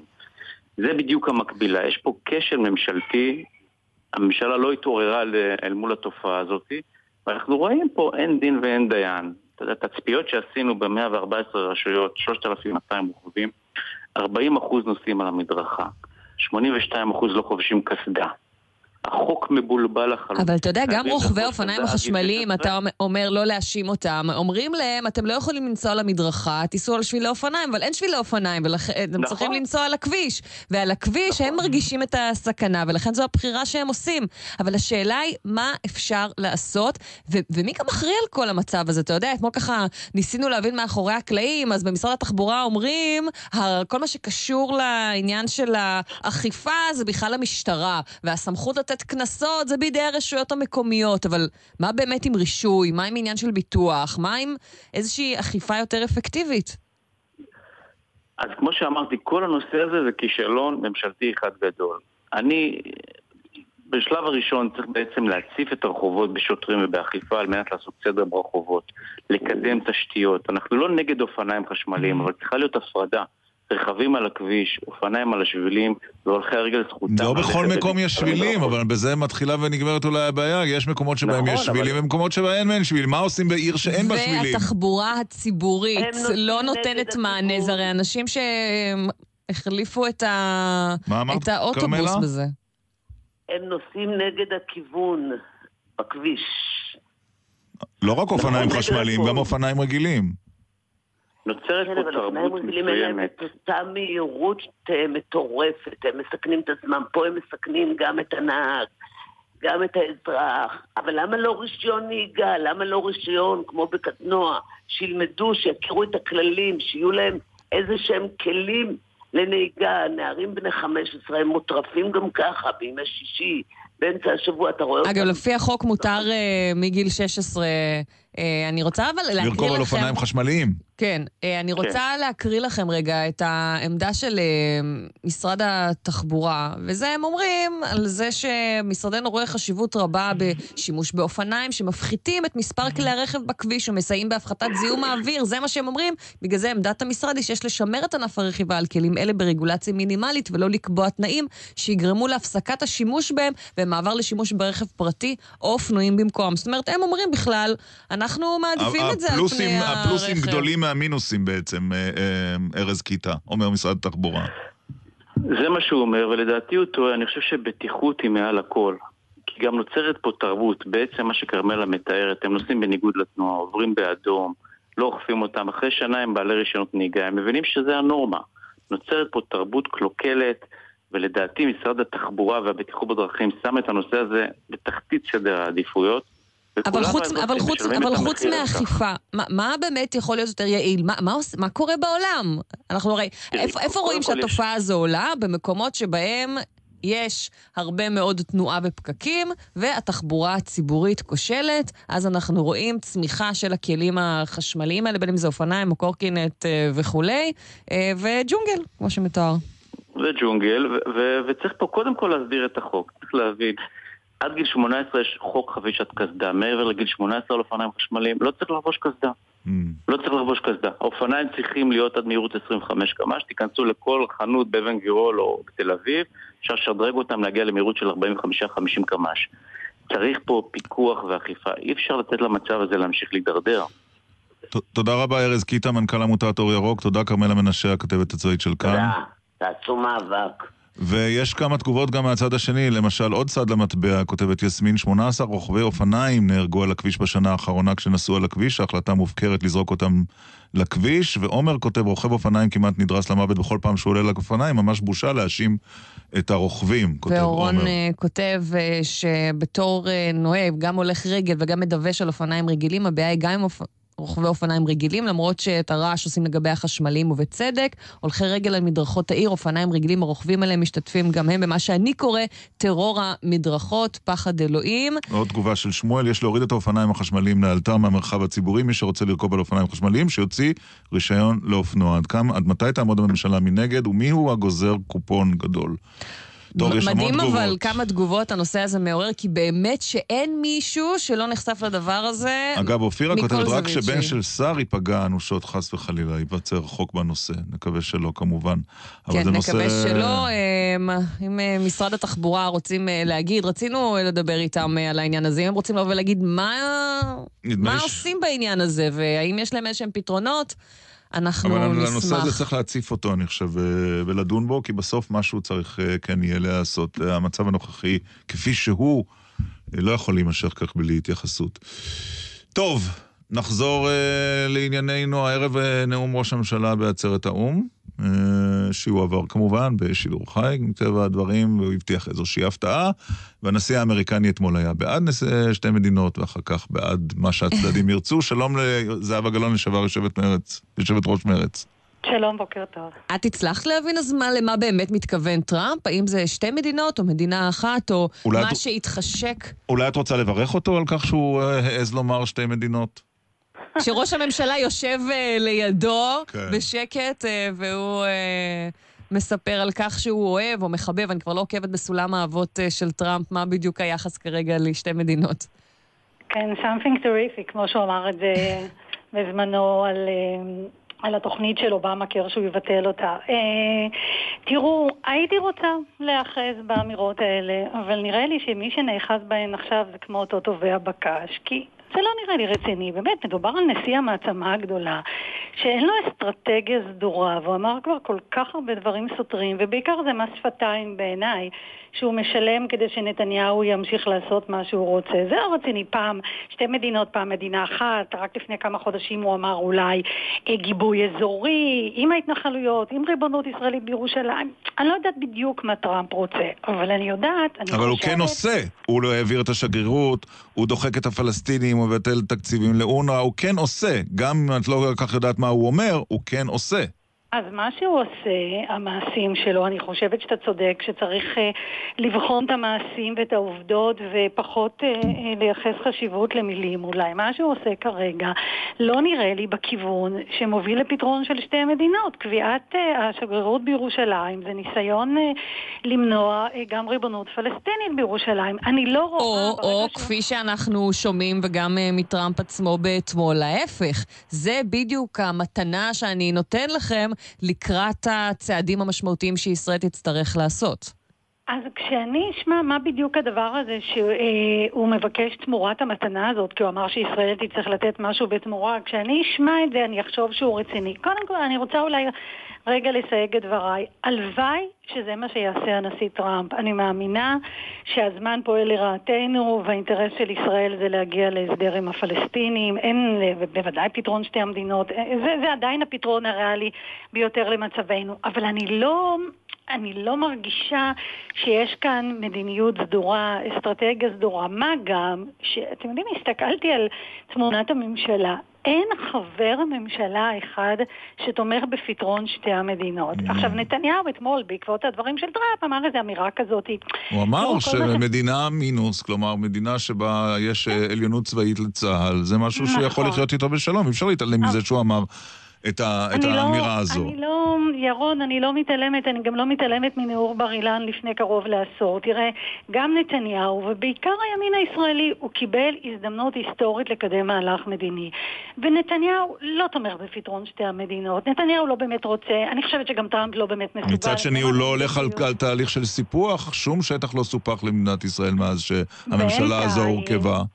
בינתיים, אני חושבת, תראה, קודם כל, ועידת הליכוד, והוא בעצמו אמר, אה, קיבלו החלטה להחיל ריבונות, אז הוא לא עשה את זה, כי הוא קיבל, אה, אה, אתה יודע, עיתות אה, שלילי מאמריקאים, אבל אני חושבת שאם באמת בוחנים... או, אבל הנה, את מדברת על עיתות אה, שלילי מאמריקאים, אין לך היה... שום ציפיות אבל מהדיל המאה שמדברים עליו בתוך ארבעה חודשים, משהו גדול, בכל זאת אנחנו... מתכנסים אני, כבר לחלק אני, השני של הקדנציה של רוצה, טראמפ. אני הייתי רוצה לקוות, ואם כן, אני אהיה הראשונה שאתמוך, אבל מכיוון שאני מכירה את נתניהו, ואני רואה שכל מה שעניין אותו בעשור האחרון, אה, זה ניהול הסכסוך, ההישרדות האישית שלו, ובטח כשאחד בא על חשבון השני, אז הוא בוחר בדבר שהכי מתאים לו, וזה כמובן הוא עצמו. אלוואי, אם טראמפ יביא תוכנית כזאת, אני אהיה הראשונה. אבל למה את חושבת שאם שני צדדים לא רוצים תוכנית, או לא רוצים להגיע לסיכום, נשיא אמריקני יכול להאלץ אותם? למה אתה חושב שיש כאן שני צדדים שלא רוצים? אני לא בטוחה שהפלסטינים לא רוצים.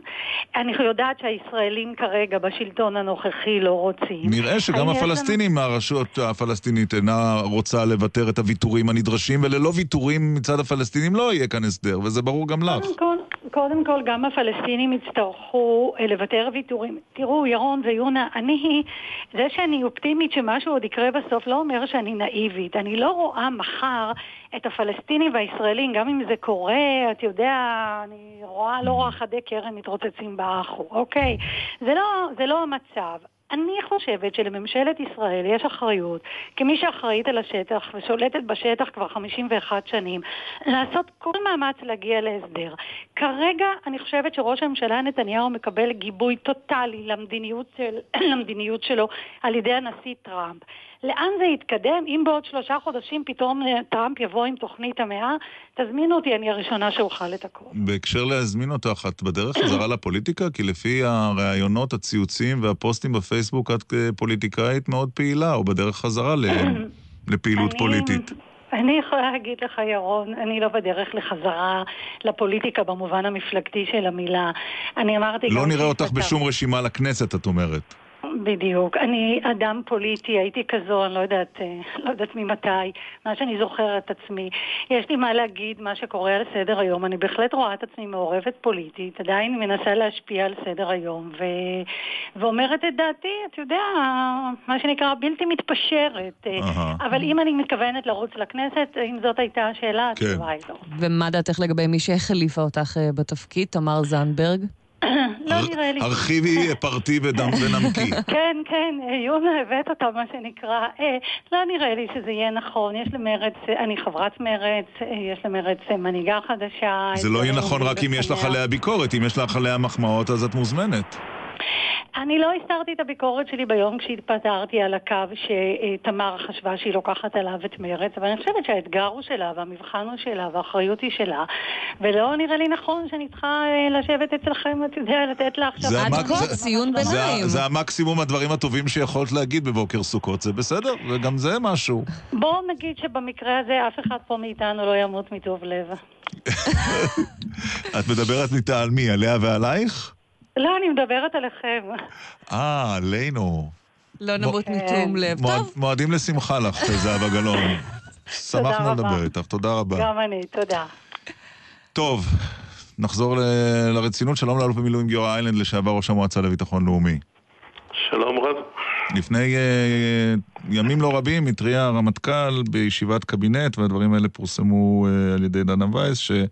המצב עשוי ללכת ולהידרדר, ואיכשהו זה קצת עבר אה, על ידינו. ועל רקע מה שקורה עכשיו אה, בניו יורק, תהינו אם אתה אה, רואה מצב שבו יכול להיות שאנחנו לא נערכים, הממשלה או הצבא לא נערכים לאפשרות של הסלמה, וזה יקרה, יתפוס אותנו יום אחד אה, בהפתעה. וראינו כבר הסלמות בעקבות אה, נאומים בעצרת האו"ם, שלפחות יחסו להם על ידי אה, אבו מאזן. אז ההיסטוריה מוכיחה שבדרך כלל אה, יש אה, התפוצצות או שיש איזשהו הרעה במצב הביטחוני, אה, לא כאשר לא קורה שום דבר מדיני, אלא להפך, כאשר קורה דבר מדיני או לכאורה קורה, הוא מייצר ציפיות, הציפיות האלה לא מתגשמות, ואז התסכול מתבטא כפי שהוא מתבטא. אז אני אגיד על העניין הזה בקצרה כמה דברים. אחד, אה, Uh, אני, אני באמת לא חושב שישראל והפלסטינאים קרובים לאיזשהו הליך מדיני שיפתור את הבעיה, ואני חושב שאנחנו בזבזנו כמה שנים, לפחות שנתיים מאז שפחות או יותר טראמפ, או שנה וחצי מאז שהוא אה, נבחר, אה, בכדי להציג בפניו אפשרויות אחרות חוץ מאשר הפתרון האחד והיחיד הנקרא two state solution, שזה פתרון בלתי אפשרי.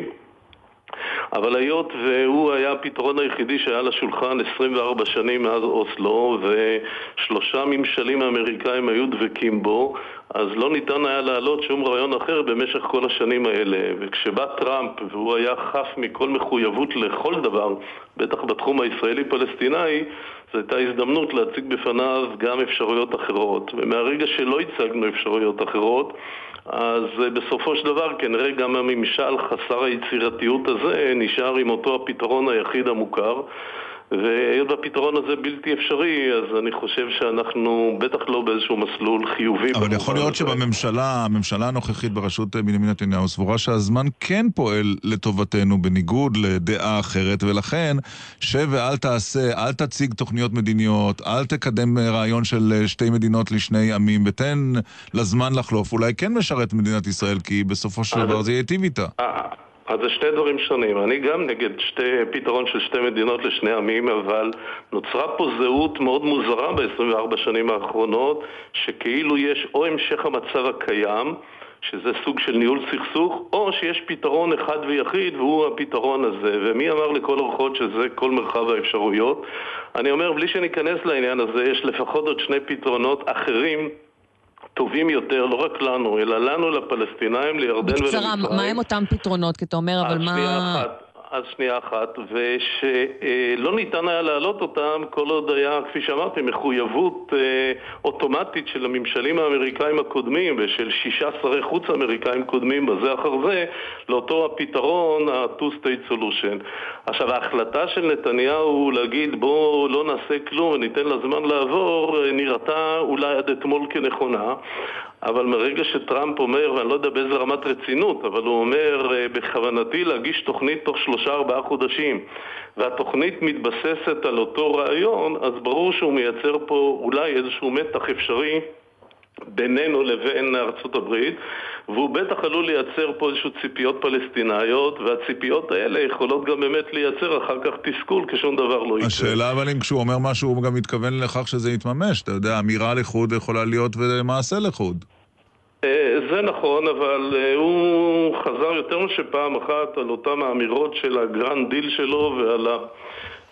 מאוד מעט הוא סוגר, עוד ארבעה חודשים הוא סוגר שנתיים בתפקיד, חצי קדנציה ראשונה, ולא קרה הרבה מאז, חוץ מאשר המסעות של גרינבלט וקושנר. למרות שהוא מצהיר שעוד בכהונתו הראשונה הוא מקווה כבר שזה יקרה.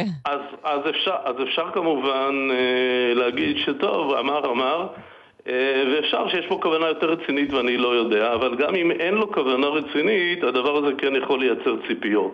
עכשיו, אם אני עובר לנושא הזה של פתרונות אפשריים אחרים, הם לא דבר שאני יכול להסביר אותם בדקה, ואם תרצו, אני צריך עשר דקות. לא, אין לנו בבוקר זה. עשר דקות. וזה יהיה פעם אחרת, כי אי אפשר לשלוף אותם במילה אחת, אבל אני אומר שישנם פתרונות אחרים ולפי דעתי הם טובים יותר וחבל שלא מיצינו אותם בשנים האחרונות. עכשיו נעבור לשאלה שלכם. האמירה של רמטכ"ל, א', אני לא בטוח שהיא מדויקת, הרי הדברים שיוצאים מהקבינט הם יוצאים לא בקולו של הרמטכ"ל, הם כן. יוצאים מתוך פרשנות של מישהו שהוא אמר, ולפעמים אתה אומר הרבה מאוד משפטים, מישהו דולה משפט אחד, שיש לפניו הרבה הסתייגויות ואחריו הרבה הסתייגויות והופך את המשפט הזה בעצם לתדמית של הכל. אני עצמי לא חושב שזהו המצב, אני חושב שביהודה ושומרון יש מצב יחסית רגוע, תוצאה של מדיניות די נכונה ישראלית שאומרת גם בתקופות היותר קשות של פיגועי היחידים הקשים שלפני בערך שלוש שנים ושנתיים, אז המערכת הביטחונית דאגה יפה מאוד להמשיך לשמור על כניסת פועלים לישראל, לעשות um, פעולות של, של סגר וגם, או כמו של שאמרת, זה עניין של ציפיות ואכזבות, וכרגע, כשגם לא מתנהל שום דבר uh, באופן נכון, ממשי, אז, אז גם uh, אין ציפיות, ולכן גם uh, אכזבות. אחרי... אני, אני באופן אישי, יכול להיות שהרמטכ"ל יש לו באופן טבעי מודיעין שלי, אין. אני לא מעריך שאנחנו צפויים לאיזשהו התפרצות ביהודה ושומרון. אבל, ויש פה שני אבלים חזקים, בסופו של דבר צריך לדעת להסתכל על המצב ולהבין את הדבר הבא. במאה ה-עשרים ואחת, בשנת אלפיים שמונה עשרה, נכון להיום, יש רק מקרה אחד בעולם שבו עם אחד שולט בעם אחר, זה העם הישראלי ששולט בעם הפלסטיני. זו תופעה שהיא בלתי קבילה בעולם, היא בלתי קבילה על בעצם מאה אחוז ממדינות העולם, ולכן היא לא איזשהו מצב קבע שאפשר להמשיך איתו לכל עבר. ואת העניין הזה כדאי לזכור, ולכן הוא מחכה לאיזשהו סוג של פתרון. הדבר האחרון שאני אגיד, ושם אני כן חושש, וזה לא דבר חדש, הוא מהתפרצות אמיתית, והיא דווקא בעזה. וזה עוד פעם נושא שכבר נידון מספיק פעמים. לצערי, המצב בעזה לא רק שהוא גרוע, והוא כן לצף התפוצצות, כי המציאות הכלכלית וההומניטרית שם היא באמת על סף של שואה, אלא פה ישראל במשך שנים כן לא עושה את מה שהיא צריכה הייתה לעשות על מנת למנוע את זה, ועל זה אפשר להצטער. אני רוצה עוד לפני שניפרד אלוף מילום יאלנד שאלה אחת, אתה גם מזהה תהליך של ערפתיזציה שמעבירים בישראל את אבו מאזן? כלומר הוא הופך מפרטנר למכחיש שואה, מממן טרור או תומך בטרור או וכולי וכולי. אני, אני חושב שבעניין הזה קצת מגזימים בהדבקה אליו את דמות הטרוריסט, אבל יש לי אשמה הרבה יותר קשה אליו, הרבה יותר קונקרטית, ודווקא אותה אנחנו לא מספיק אומרים. מי שבעצם מונע הסדר בין ישראל לבין מדינת עזה זה אבו מאזן. כי הרי בין ישראל לבין ממשלת עזה אין שום סיבה לא להגיע להסדר, אני לא מדבר על הסדר פוליטי, אני אומר הסדר שיאפשר שיקום תשתיות בעזה, שזה הדבר הדחוף. כי ישראל מה שהיא רוצה בעזה זה דבר אחד, ישראל רוצה שקט, ומה שהממשלה בעזה רוצה יותר מכל דבר אחר זה לגיטימיות בינלאומית וסיוע כלכלי ישיר, ואין ניגוד אינטרסים בינינו לבינם. אז השאלה למה זה לא קורה בכלל ולמה זה לא קורה מעד צוק איתן, זה משום שאבו מאזן מתעקש שהכסף לעזה יעבור דרכו, כן. והדבר הזה הוא זה שתוקע, ובעצם אבו מאזן משאיר גם את תושבי עוטף עזה וגם את תושבי עזה עצמם כבני ערובה של הגחמות שלו, וזה הטענה أنا... שלי אליו. אנחנו נעצור כאן אלוף במילואים גיורא איילנד לשעבר ראש המועצה לביטחון לאומי. חג שמח לך. חג שמח גם לכם, ביי ביי. אחרי התשדירים והחסויות, יונה, אנחנו נפנה מבט לקראת הכנסת שחוזרת לפעילות אחרי פגרת הקיץ הסופר ארוכה שלנו. וואו, ארוכה מאוד. יותר מהמורים, יותר מהמורים. נותר רק לקנא למה שאולי על פי ערכות יהיה גם המושב האחרון של הממשלה הזו. אנחנו נדבר עם שני חברי כנסת, אחד מהקואליציה, אחד מהאופוזיציה, אחד מהליכוד, אחד מהמחנה הציוני, מיד אחרי החסויות והתשדירים כאן בגלי צה"ל. יש איזו תגובה מעניינת שצדה את עינייך, יונה? קודם כל המון תגובות שמגיעות על האופניים החשמליים, אחת מהם של גבי, זה למה להוציא רישיון לטוסטוס, לעבור טסט, תיאוריה, לשלם ביטוח יקר, להדליק אורות בלילה, לעמוד בחוקים ורגולציה, אפשר לקנות אופניים חשמליים ולהימנע מכל זה, ופה בדיוק תמונה הבעיה, הפער הזה, הקלות, הנגישות, חוסר האכיפה, זה בדיוק מה שגורם לזה להפוך להיות כל כך כל כך נפוץ. אז כמו שאמרנו בקרוב, שבועיים וכמה ימים הכנסת חוזרת מפגרתה, האם זה המושב האחרון, ולאן היא הולכת, והאם היא תתגבר על המשבר סביב חוק הגיוס? אנחנו מכנסים עכשיו שניים, יונה, אחד מהליכוד, חבר הכנסת מיקי זוהר, ושלום לחבר הכנסת יואל חסון, יושב ראש סיעת המחנה הציוני. שלום, בוקר טוב לכם. ויושב ראש ועדת הכנסת, חבר הכנסת מיקי זוהר מהליכוד, שלום. בוקר טוב, שלום. חבר הכנסת חסון, אתם בכלל רוצים שהכנסת תתפזר?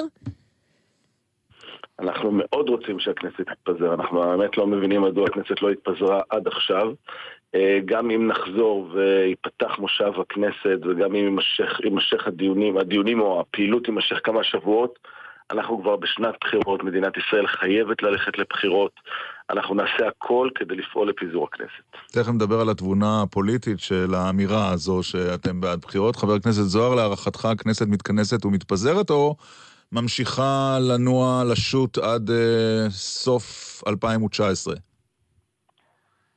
בעיקרון אני חושב שבסופו של דבר אנחנו נצטרך לבחור עיתוי שיהיה נוח לציבור הישראלי כדי שיוכל להגיע ולהצביע. אנחנו לא נרצה לעשות את זה בטח לא בחורף או בתקופת חגים, אלא בתקופה שנוכל לציבור הישראלי לבוא ולהצביע. נוכל לציבור הישראלי נוכל... או נוכל להרכב הקואליציוני? ברור הוא שכמובן שאם לא נצליח להגיע להסכמות בנושאים אקוטיים כמו חוק הגיוס שאנחנו מקווים שנוכל להעביר אותו במושב הקרוב, זה עלול לגרום לכך שהממשלה תתפזר. אבל אם נצליח לבצע את מה שאנחנו רוצים לבצע ומאמינים שאנחנו יכולים לבצע, אז המועד יבחר בסופו של דבר בהתאם לנוחיות הציבור. אבל אתה בעצם אומר באביב, חבר כנסת זוהר, מה שאני מבין, באביב יהיו בחירות, נכון? הבנתי נכון? לא, לא בהכרח. תכן מאוד שיהיו אחרי, תכן שיהיו גם בחודש אוגוסט. אוגוסט? מתי? תזכיר לי מתי היו בחירות באוגוסט בישראל, כי אני לא זוכר. אני זוכר את יוני, אבל את אוגוסט לא זוכר.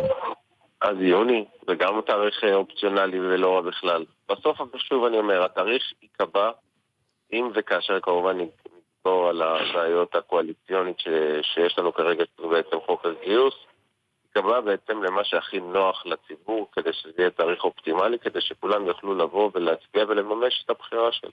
אמרת אחרי שנסיים את כל מה שאנחנו רוצים להשיג, מה הם הדברים שאתם רוצים להשיג?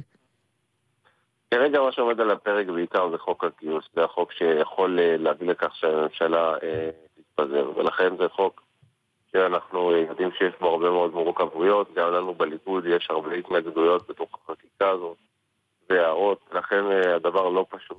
אבל שוב, זה עניין של רצון של כל חברות הקואליציה, אם הוא קיים, אז אנחנו נצליח לממש אותו. חבר הכנסת חסון, כמי שמשקיף על הקואליציה מבחוץ, אתה חושב שבסופו של דבר חוק הגיוס הוא שיגרום לעריכת בחירות מוקדמות, או שבסוף מה שיכריע הוא רצונו או אי רצונו של ראש הממשלה? תראה, לפני חוק הגיוס מה שמטריד אותי בכלל זה מה יהיה באמת עד רגע הפיזור, ואיזה כמות חקיקה מטורפת תגיע מצד הקואליציה, חלק אפילו גם לא בשליטה של הקואליציה עצמה, כל אחד ינסה ככה לגרוף לעצמו אה, הישגים לקראת הבחירות. אה, לא סתם אני קורא לבחירות מיידיות, הנזק של מדינת ישראל אה, בחקיקה הזויה קיצונית שתגיע מכל מיני צדדים בקואליציה הולך להיות עצום, ולכן עדיף באמת אה, לא, כולם יודעים מה הסוף, חבל להרחיק את הסוף, צריך לעשות את זה. ואני אומר לך לגבי חוק הגיוס, אומר לכם לגבי חוק הגיוס, אני חושב שאין יכולת בעצם להעביר הסכמה לחוק הגיוס, אני חושב שזה, כולם יודעים את זה, כולם מבינים את זה, אני לא מאמין שזה יקרה. אז פשוט החוק עבר בקריאה ראשונה בגלל שיאיר לפיד ויתר, ויאיר לפיד החליט ללכת עם הקואליציה ולגבות את הקואליציה במעבר של החוק הזה לטרומית. זה לא יקרה פעם. עכשיו תסביר לי משהו לגבי תבונה פוליטית. אתם כל כך רוצים בחירות כדי שהממשלה הזו, על פי הזכרים, תיבחר שוב? תראה, אני מבין ככה שהאווירה היא שכולם ויתרו, והאווירה היא שכולם כבר מכתירים את נתניהו לראש הממשלה. זה רק הזכרים, הזכרים מכתירים אותו, לא האווירה. האווירה לא מכתירה שום דבר. שמע, ירון, אתה כל כך מנוסה, ואתה ראית מה הסקרים יראו ומה התוצאות אחר כך. אתה יודע, ראיתי ממש לא מזמן איזשהו דוח שמישהו הכין לנו של תוצאות הסקרים במהלך בחירות או לפני בחירות, ומה היו אחר כך התוצאות אחר כך בבחירות. בדרך כלל לא היה כזה קשר בין השניים. יש פה שני דברים עיקריים שמבחינתנו יכולים לשנות את התמונה. תראה, יאיר לפיד ואורלי לוי אבקסיס, שהם שני שחקנים מאוד מרכזיים בתוך, בתוך הסיפור. אורלי שהיא אין לה עדיין מפלגה, אין לה שם למפלגה, אבל עדיין מקבלת, נגיד, לפי הסקרים מספר קולות, חלק מהקולות נראה גם מגיעים במחנה הציוני. השאלה מה הציבור, הציבור שבחר במחנה הציוני, או זה שרוצה החלפת נתניהו, השאלה אם הוא יצביע ליאיר לפיד כדי שיאיר לפיד יהיה שר החוץ של נתניהו, או אם הוא יצביע לאורלי לוי אבקסיס שתהיה שרת הכלכלה של נתניהו, או שהוא יצביע למחנה הציוני שהוא היחיד שאומר שהוא לא יישב בממשלה של נתניהו, רוצה להחליף את נתניהו. ורגע, שנייה, עוד משפט, ואני עוד לא דיברתי איתכם על החיבורים שיהיו, ואני מאמין שיהיו, בסופו של דבר המחנה הציוני, ואתה מקליט אותי, יהיה הבסיס לחיבורים וליצירת אלטרנטיבה לנתניהו. זה מה שאנחנו... אבל בינתיים אתם דווקא עסוקים לא באלטרנטיבה, אלא בקרבות והמלחמות הפנימיות. את יודעת, כשיש שלטון, ובואו נדבר על הליכוד, אז כל המלחמות הפנימיות שקיימות שם פחות באות לידי ביטוי. כשמפלגה באופוזיציה רואים קצת יותר את המחלוקות, אבל על דבר אחד אין מחלוקת. אין מחלוקת שאנחנו רוצים להחליף את נתניהו, אין מחלוקת שאנחנו רוצים לבנות אלטרנטיבה חזקה וברורה לציבור שלנו שרוצה בהחלפת נתניהו, ולכן אני מאמין שבסופו של דבר כל הרעש הזה, הרעשי רקע, היו לא משמעותיים. חבר הכנסת זוהר, אז עוד לפני בחירות, כן יש מושב כנסת, ויכול להיות שאנחנו נראה יותר ויותר הצעות חוק פופוליסטיות, כולם עכשיו מנצלים את הרגעים האחרונים, כי מבינים שגם אם המושב יהיה במלואו, זה יהיה המושב האחרון. ויש פריימריז בליכוד. אז תראה, קודם כל לגבי חקיקה, אנחנו ממשיכים לעבוד, אנחנו גם לא מתכוונים להרפות לרגע. על מנת לממש את מדיניות הימין שהציבור ששלח אותנו לכנסת מצפה מאיתנו. שמה זה אומר באופן מעשי? מה הם החוקים החדשים שמתכוונים לקדם כדי לקדם את המדיניות הליכוד באופן מעשי, כמו שאתה אומר? לא, לי באופן אישי יש מספר חוקים, חלקם חברתיים, אבל שלא מייצגים אידיאולוגיה ספציפית, אלא חברתיים כלליים לכלל הציבור, אבל ישנם חוקים, יכול להיות שראש הממשלה וחברותינו לקואליציה הביאו שכן יכולים לממש את מדיניות הימין. אני גם רוצה לומר ולהעביר שאין צל של ספק שאפשר לומר שאחרי הרבה מאוד שנים הממשלה של נתניהו יחד עם הליכוד בתוכה מצליחים לממש מדיניות ומצליחים גם למשול, בשונה משנים קודמות שהמשילות שלנו הייתה ברמה נמוכה יותר, אז היא הרבה, הרבה יותר גבוהה. אבל אני רק רוצה לומר בעניין... אפרופו למשול, אחוז החסימה, חבר הכנסת זוהר, ירד כפי שזרק להעביר ראש הממשלה, או שהוא יישאר בשיעור הנוכחי? אני מקווה שהוא ירד, אנחנו גם נפעל להורדת אחוז החסימה. כלומר, זה לפי נוחות פוליטית. כל המשילות שבגינה אביגדור ליברמן רצה להעלות את זה, זה היה נכון לשעתו בנוחות פוליטית, ועכשיו נקרא לזה נוחות פוליטית, אז מזיזים את אחוז החסימה, כאילו אז היה איזה יו-יו קטן. זה מה שטוב לציבור. הבנתי שזה השם החדש, מה שטוב לציבור. כן. מה שטוב לציבור הוא שלא תהיה רשימה משותפת של שלושה עשר מנדטים, זה הכי טוב לציבור, וכרגע עצם העלאת אחוז החסימה הביא לכך שיש רשימה ערבית משותפת של שלושה עשר מנדטים, מנדטים שפועלת מבוקר עד ערב כנגד מדינת ישראל וכנגד האינטרסים של מדינת ישראל. חבר כנסת חסון, לדעתך אחוז החסימה ירד כפי שמציע חבר כנסת זוהר? אני רק רוצה להשלים, אני חושב שהפיזור של הרשימה הזו זה דבר חשוב, ולכן אנחנו רוצים להוריד את זה. אוקיי, חבר הכנסת חסון? יונה אמרה את זה בצורה ברורה, אין שם באמת מחשבה על משילות, ואין מחשבה על מה שטוב למדינה. הרי אם היינו חושבים על משילות ורוצים באמת לשפר את, ה, את מצב המשילות במדינת ישראל, היינו מחזקים את שתי המפלגות הגדולות, להפך, מגדילים את אחוז החסימה, מייצרים, חוזרים למתכונת הטובה והישנה של שתי מפלגות גדולות אה, שמובילות במדינת ישראל. זה הדבר הנכון לעשות, והליכוד okay. עם כל הכבוד, בטח לא, אה, לא עוד משפט ברשותכם, הליכוד עם כל הכבוד לא מושל. מי שמושלים זה השוליים הקיצוניים של הקואליציה, זה שקט, סמוטריץ', בנט, מי שיושב בכנסת ורואה את כמות החקיקה הקיצונית שמגיעה, אגב, גם מהצד הדתי, גם מהצד של סמוטריץ', שלא מתאימה בכלל לערכי הליכוד האמיתי, הליכוד המסורתי, ואת זה צריך להבין ולהחליף. הליכוד היום, okay. הקואליציה הזאת, את זה אמרת. הופיעה במדינת ישראל וצריך להחליף. עוד שאלה אחת. עד כמה אנחנו נראה את רמות השיח במושב הנוכחי מגיעות שוב לרמות חדשות אולי, עד כמה הצליחו להתעלות על מה שראינו? הרשתות משפיעות על הכנסת או הכנסת על הרשתות החברתיות? חבר הכנסת חסון. תראה, ירון, למרות גילי הצעיר, אני עדיין יכול לעשות השוואה, כי אני הייתי פוליטיקאי גם לפני תקופת בכנסת, לפני תקופת הרשתות החברתיות ובתקופה של היום, אין ספק ואפשר להגיד את זה בצורה ברורה, שהשיח בכנסת הוא שיח אלים, קשה, לא סובלני ולא מקשיבים. פעם זה היה בעיקר במליאה, היום זה גם עבר לוועדות, היום גם הוועדות שאמורות להיות איזשהו מקום שאתה אמור לעבוד בו ואמור לייצר בו יותר שיח ענייני. אבל מי אשם בזה? אני חושב שכולם אשמים, אני חושב שכולם אשמים, אני חושב שאפשר להגיד מצד אחד שהפריימרי זה מטריף את הדעה של כולם, וכולם נורא רוצים חשיפה תקשורתית וחשיפה ברשתות החברתיות, וחבר כנסת נכנס לוועדה, הדבר הראשון שהוא חושב זה איזה וידאו הוא מוציא לפייסבוק, לפני שהוא חושב באיזה חוק להתחשב. הדבר הראשון שהוא חושב זה מתי הוא צועק. כן. מה השאלה? לא, אני אמרתי שהוא חושב מתי הוא צועק. חבר כנסת זוהר, אתה מסכים? האלימות המילולית הזאת תימשך? למרבה הצער? אני מקווה מאוד שהיא תיפסק. היא אגב כנראה מגיעה קודם כל מהרשתות החברתיות ואחר כך היא עוברת גם לתקשורת ולכנסת. אני עכשיו למשל בימים האחרונים רואה המון המון ביטויים ברשת, גם נגדי באופן אישי, שהם שיח מהרדוד והדוחה ביותר שיש, ולצערי זה יכול להיות גם מחלחל הלאה לתוך הפרלמנט הישראלי, ומוטב שנפסיק את זה כמה שיותר מוקדם. טוב, הנה קריאה שלכם, אומרים שחברי הכנסת אומרים בואו נפסיק את השיח, אז הנה עליכם להפסיק את השיח. זה בסוף הנטל ההוכחה עליכם. אני רק רוצה לומר משפט אחד, חברים, כי שמעתי קודם את חברי יואל חסון אומר דבר חשוב. הליכוד והימין לא שאנן, הדברים אינם מובנים מאליהם, אם אנחנו לא נעבוד קשה בבחירות הקרובות ולא ניתן את הפוש הרלוונטי כדי להוכיח לציבור שאנחנו רואים שוב לבחירה. אוקיי. אין ספק שיש פה סכנה אמיתית לשלטון ימין, ואנחנו רואים את זה עין בעין, כמו יואל חסון.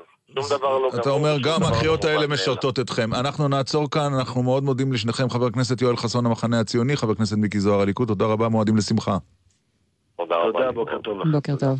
ועכשיו לפינה האהובה עליי. באיזו טבעיות את פונה לפינה, ברבע ל-אחת עשרה, נכון, קצת אחרי.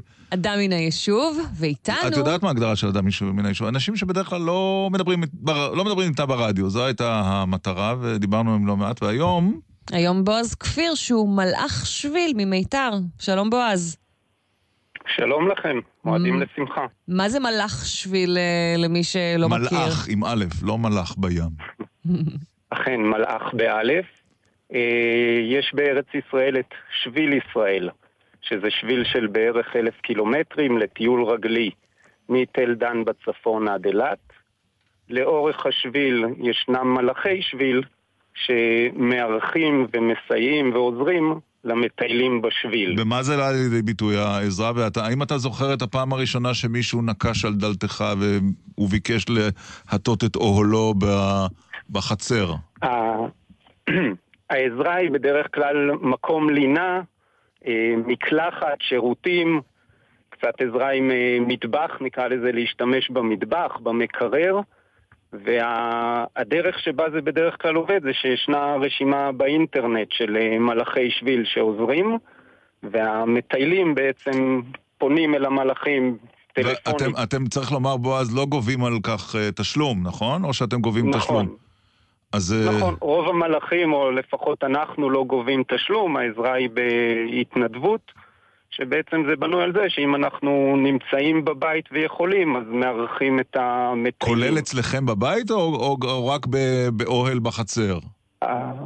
הבסיס הוא אוהל בחצר, הרבה פעמים זה מתפתח גם לארוחה ביחד, ארוחת ערב ביחד, ועם וואו, זה, מזג זה האוויר. מ- מחויבות הרי דבר כזה. זה עולה כסף גם. לא, המחויבות זה לא, כי זה... מוצהר מראש ומפורסם וברור לכולם שהאירוח הוא בעיקר המקום. Mm-hmm. הרבה פעמים, כיוון שכבר המשפחה נמצאת בבית ונחמד לשבת ולשוחח, אז יש את ההצטרפות. ואפשר להתקלח, אפשר להתקלח אצלכם ולהשתמש בשירותים? כן, כן, אנחנו... אז יש לזה עלות כלכלית ה... מבחינתכם, אם אתם גם מאכילים את המטיילים, גם מלינים אותם, גם uh, מאפשרים להם uh, שימוש... בחפצי הבית. אני, אני חושב שזה זניח לעומת הערך המוסף והחוויה של אה, להראות לילדים ולחנך לכמה חשוב לעזור לאנשים וכמה אפשר אה, לסמוך על אנשים ולהאמין באנשים, ומגיעים אנשים מאוד באיזה מגוונים. באיזה תתראו דבר כזה מתרחש? כל כמה זמן יש לכם אורחים? אה... בדרך כלל זה באביב ובסתיו, שאלה העונות שמתאימות לטיול לאורך השביל, ובעונת הטיול זה עומד על בערך פעם בשבוע, פעם בשבועיים. הייתה תקופה לפני שלוש שנים שזה היה, נקרא לזה אינטנסיבי או מאוד אה, תחוף, של בערך שלוש פעמים או אפילו ארבע פעמים בשבוע היו מגיעים מטיילים, אבל... ממש בית הערכה. כן, המטיילים שמגיעים בדרך כלל זה זוגות או עד ארבעה, חמישה אנשים, וכבר הילדים וכל המשפחה, נקרא לזה, מגויסת, ויש את הנוהל של לקבל אותם, להראות להם, ואחרי זה בדרך כלל זה מתפתח גם לשיחות אחר הצהריים, הרבה פעמים הילדים מבלים איתם. הזויות או סיפורים מצחיקים שזכורים לך במיוחד, כי בכל זאת... זה לא שאתה רק מארח ועוזב לנפשם, אלא באמת אתה מתאר פה איזשהו מפגש. ספר לנו משהו יוצא דופן. אז לרוב באמת הפגישות הם עם אנשים, בדרך כלל הנפוץ זה חבר'ה סביב הצבא וכדומה, אבל מגיעים מגוון גדול גם של אנשים מכל הגילאים ומכל העולם. מקרה אחד מעניין שהיה, היה בעצם תייר גרמני שהגיע וטייל בשביל ישראל, וכשישבנו ושוחחנו, אז uh, הייתה שיחה מאוד uh, פתוחה ומעניינת על, ה, על ההיסטוריה בין גרמניה לישראל. בעצם הסבא והסבתא שלי ניצולי שואה, והייתה שיחה מאוד מעניינת, והוא מאוד סיפר והדגיש איך החינוך בגרמניה והמודעות בגרמניה לכל הנושא הזה, והערב התפתח והסתיים גם בשיחה על, לא נעים להגיד, אבל קצת הומור, ואם כבר קיים הומור או לא קיים הומור על הנושא הזה. הומור שחור. זה הומור שחור, בוודאי. אתה יודע, אגב... מאוד היה מעניין המפגש איתו, ולראות כמה הוא מודע לנושא ומכיר את זה, וכמה זה קיים במערכת החינוך בגרמניה. אתה חשוף לסערה שמתחוללת ברשתות החברתיות של מלאכי השביל, בעקבות תופעה של אנשים שלא מטיילים בשביל ישראל, אבל מתארחים אצל מלאכי השביל חינם, ונהנים רוח בלי קשר? מתעלקים. האמת שלא נתקלתי, לא בדיון, וגם אני מעריך שלא בתופעה. איך אתה יודע אם מי שמגיע אליך באמת אה, הולך את, כביש, את שביל ישראל, או בא להתארח וממשיך בדרכו למחרת למקום אחר? ב... בדרך כלל זה מתוך השיחה, ואם אדם אה, תהיה לא בהכרח בשביל ישראל, או בא והקים אצלי בחצר אוהל ונהנה מזה, אז... אה, בקיצור, כל הבא, ברוך הבא. וואו. אתה נהנה מהרוח. אגב, היו מקרים שאנשים באו והחליטו שבעצם לא מתאים להם בסוף את שביל ישראל? יש מדי פעם מקרים של אנשים שאו מגיעים ומסיימים, בסוף זה כן מאמץ מאוד גדול, ומחליטים לצאת להפסקה, אז עוזרים להם להקפיץ אותם לתחנת אוטובוס, או לעזור להם למצוא את הדרך לצאת למנוחה. והגיעו פעם גם... שלוש נשים אה, אה, ישראליות שרצו להתחיל את שביל ישראל. בעצם מיתר נמצאת בנקודה שמסתיים, למי, למי שמתחיל מדרום, מיתר נמצאת בקטע שמסיים את ההליכה היחסית הקשה והמורכבת במדבר, בנגב, ומתחיל קטע של הליכה פחות מורכב מבחינה לוגיסטית, כיוון שיש יישובים. אז הן בחרו להתחיל ממיתר את ההליכה שלהם, ובעצם הם הגיעו בערב עם תרמילים מאוד גדולים, חדורות מוטיבציה, ולמחרת בבוקר גילו שזה לא זה. להרים את התרמיל, ירדה המוטיבציה, ובסוף עזרנו להם בטרמפ וקידמנו אותם. בסוף הסעת אותנו. אה, וואו, זה, כן, זה לא רק שהם לא צעדו, אלא ממש... שביל ישראל ברכב, מעניין. בועז, יש אורחים בסוכות? לצערי לא יצא לנו השנה, לא הגיעו, אבל אנחנו, הסתיו מתחיל ואנחנו מוכנים. בועז כפיר, מלאך שביל ממיתר שבנגב, מועדים לשמחה והמשך אירוח נעים. מועדים לשמחה ותודה רבה. אדם מן היישוב בועז כפיר. אתה היית מסוגל להיות מלאך שביל? לא יודע, אני גם לא בטוח אם הייתי מסוגל לעשות את כל השביל. נתחיל בזה. עשית, אמרת שעשית מקטעים. לא, מקטעים, אבל נורא קטנים. הרבה מהמסלולים שאנחנו מכירים. לא, לא מהמטר, אבל... מה היה לנו היום בתוכנית? אהוד ברק אומר שקנאביס, בעד לגליזציה מסתבר, קנאביס, יושב ראש חברת הקנאביס עכשיו, לא ממכר יותר מוויסקי, אומר לאהוד ברק, ומשווה למנהיגים שצורכים וויסקי. המחקרים מדעיים מראים שהוא לכשעצמו איננו מוביל להתמכרות יותר מאשר ויסקי, שאיתו יש לי דווקא ניסיון עשיר. ולפי דעתי ויסקי לא מטשטש את יכולתם של אנשים לתפקד, ואפילו לא את יכולתם של מנהיגים. כן, צ'רצ'יל כמובן, וראינו אותו בסרט. בסרט, אמר את זה גם אהוד ברק. דיברנו גם עם קרמלה מנשה, כתבת הצבאית של ש... כאן. שניצלה ו... מ... אופניים חשמליים. נכון, תיארה כאן את האירוע וגם קוראת למחאה. עמדתי להיכנס הביתה והגיח צעיר עם אופניים חשמליים. הוא נסע כמו מטורף, הוא פשוט טס. אני הצלחתי להצמד בשנייה האחרונה על השער. זה היה מבעית, מבעיל, כאילו טנק מגיע אליי ודורס אותי. צריך לקום ולצעוק. תנו להם רישיון, תלמדו אותם תיאוריה, תלמדו מה מותר, מה אסור, תאכפו, לחבוש קסדה, לנסוע במהירות מסוימת, אסור לנסוע על המדרכות כמו מטורפים. וההישג האישי שלי בתוכנית הזאת, הרי אני עם ראש הממשלה לשעבר, הצלחת לזהות את השיחה בהפתעה. הצלחתי לזהות את גברי בנאי על ההחלטה שלו לא להופיע בשטחי יהודה ושומרון, הנה. אני החלטתי שאני לא מופיע בשטחים הכבושים, ואני לא מופיע בהתנחלויות של אנשים שכבשו. אני הופעתי בכל קצוות הארץ. והופעתי והייתי, ואף אחד לא יכול להגיד שלא עשיתי שום דבר. בגשה שהייתה החלטה, שייקה, פולי וגברי, ביחד עם המנהל שלנו, שאנחנו לא מופיעים בשטחים. ולא הופענו, וזה לא פגע לנו בפרנסה, ולא פגע לנו בשום דבר, וגם עכשיו אני לא מפחד מאף אחד, כולל מירי רגב. הגשש החיוור מסיים את התוכנית שלנו, יונה.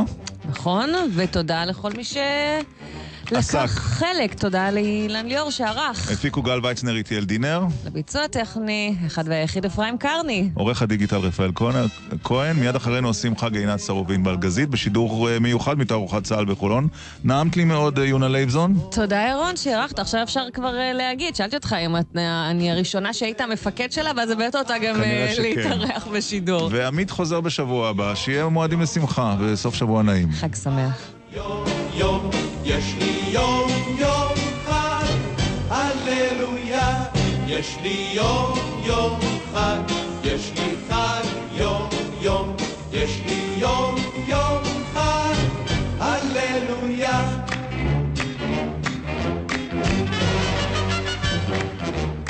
התינוקות פתאום יודעים ללכת, ובני השש יודעים פתאום לקרוא, והאופה אופה לי את הלב.